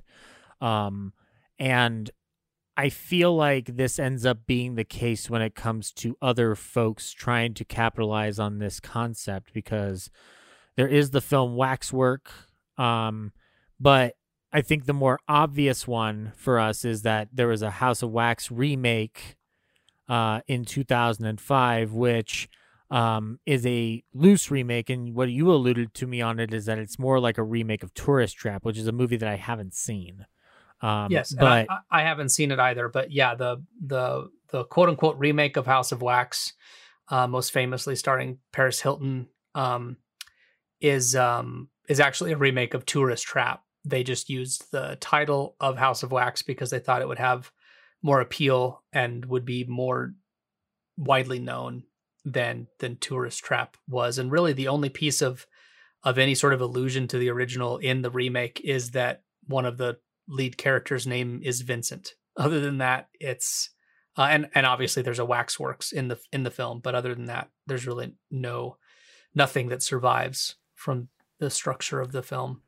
Yeah, and it's a uh, it's a film that takes place more in a ghost town than anything else. So while it appropriately ad- addresses the fact that a wax museum would be relegated to that kind of ghost era, ghost town kind of aesthetic, we are dealing with an era in horror film that was uh not riddled with in a negative context but just like the predominant amount of uh your horror imagery and your horror villains would come from a backwater kind of scenario. Um uh uh i want to say like uh, like there's like a hillbilly inflection to it. Obviously the texas chainsaw massacre remake uh further kick this and kick this really into the stratosphere and then you have uh that in combination with rob zombie doing house of a thousand corpses and then the same year as House of Wax is Devil's Rejects, and so there is a kind of a permeation of these are the villains that you do for this kind of movie. Um, but th- but that's a trend that kind of passed pretty quickly. Um, I think with House of Wax, I think like the thing that you would want out of it is to set it in a period like the way the movie that we just talked about does, because I think it's important in order to kind of give it like you want to. One of the things that I like about House of Wax is it does set up the importance as to why a wax museum would be popular in its era. Like they talk about the fact that there's another wax museum across the street doing bigger business because it shows crimes of the day and morbid things and whatnot. And wax museums were a, were one of many outlets for an era that didn't really have, you know, mass mass media to provide images of macabre and terror for them. Um, yeah, I think if I think that's yeah, it's a good point. I think that if if you were to do it as a period piece, and then use the waxworks as a direct analogy to um, theater going, modern in modern day, um, that there would be a lot to kind of um, to say with that allegory of just sort of the art house theater um, versus the you know big budget Marvel DC tentpole films. Um, and you could yeah. dive into to using that as your sort of like world frame. Right. And I and I think that like I mean honestly if even if you wanted to take it out of the wax museum and do something even more interesting with it make it about the Grand Guignol and these ideas of like, you know, like slideshows that combine with theatrics create the first amounts of mass media mass media storytelling um, or you do as you said if you wanted to do a modern version of it like you know like have it be a like a a demented uh, art house or whatever like something like that if you really wanted to lay into a modern allegory. But if you're talking about a waxworks it's very specific.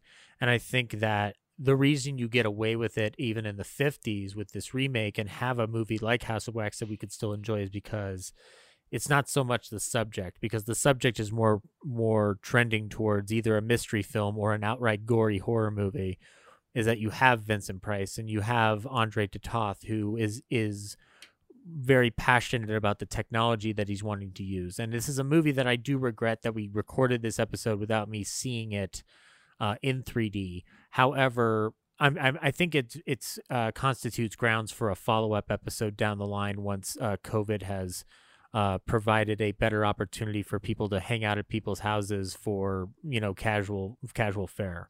Yeah, um, I mean, I would love to sort of wrap it into a a general sort of like heyday of 3D because um, there are a couple distributors that have been working in conjunction with, I believe it's the 3D Film Archives that have been doing pretty extensive restorations on uh, the sort of 53, 54 era 3D films.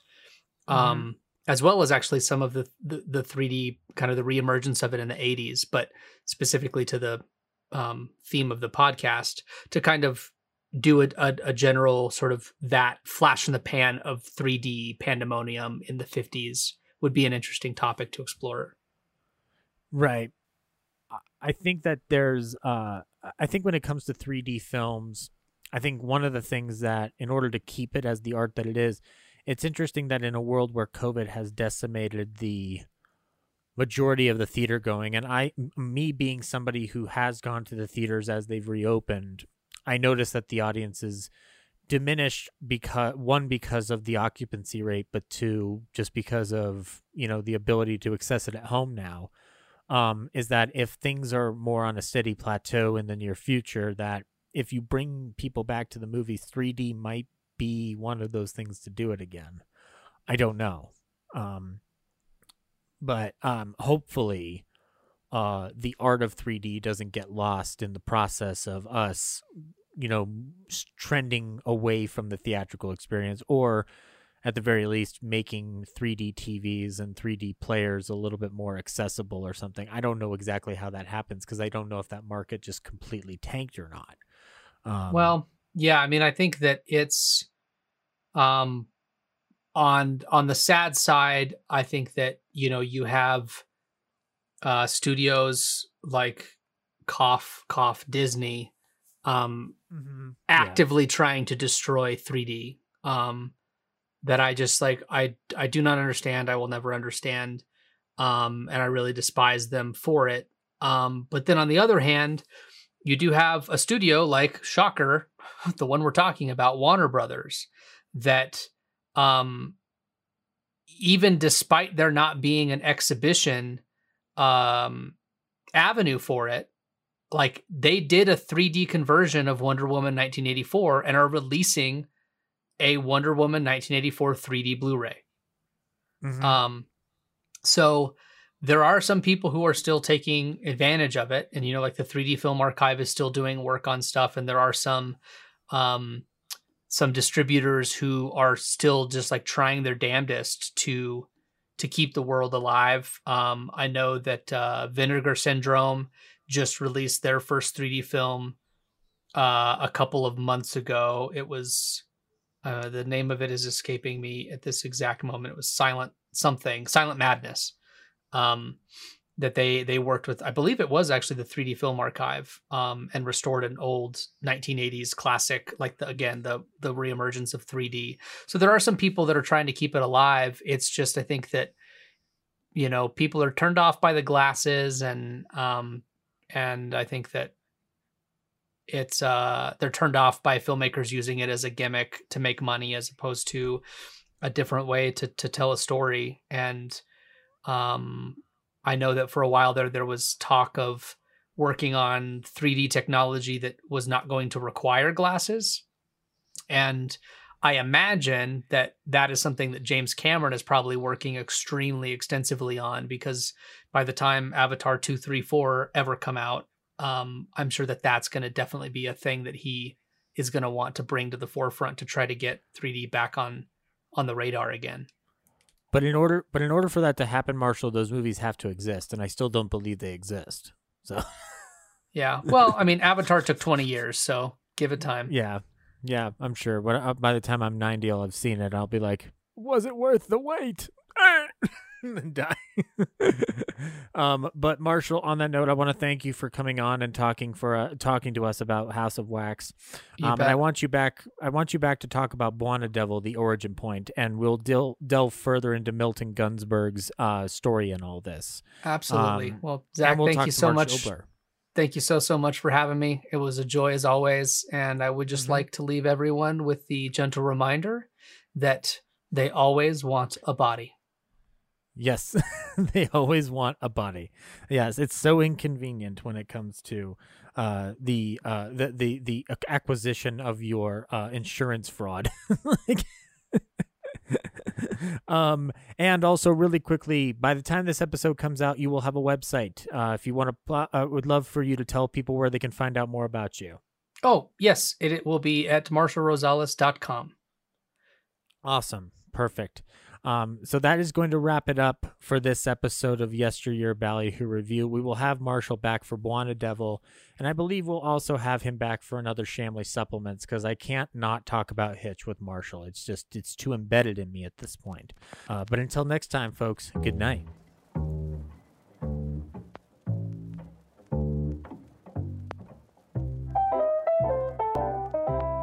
This concludes tonight's episode of Yesteryear Ballyhoo Revue. Remember, you can follow us on Twitter at Ballyhoo Pod and on Instagram at Ballyhoo Revue Pod. That's R E V U E. Our theme was composed by Matty Ghost. Be sure to check him out on Twitch for more of his music. Our announcer was Henry Jarvis. Be sure to watch his YouTube series Chewing the Scenery. This is Zach signing off. Stay tuned for Jack Benny, who follows immediately after station identification.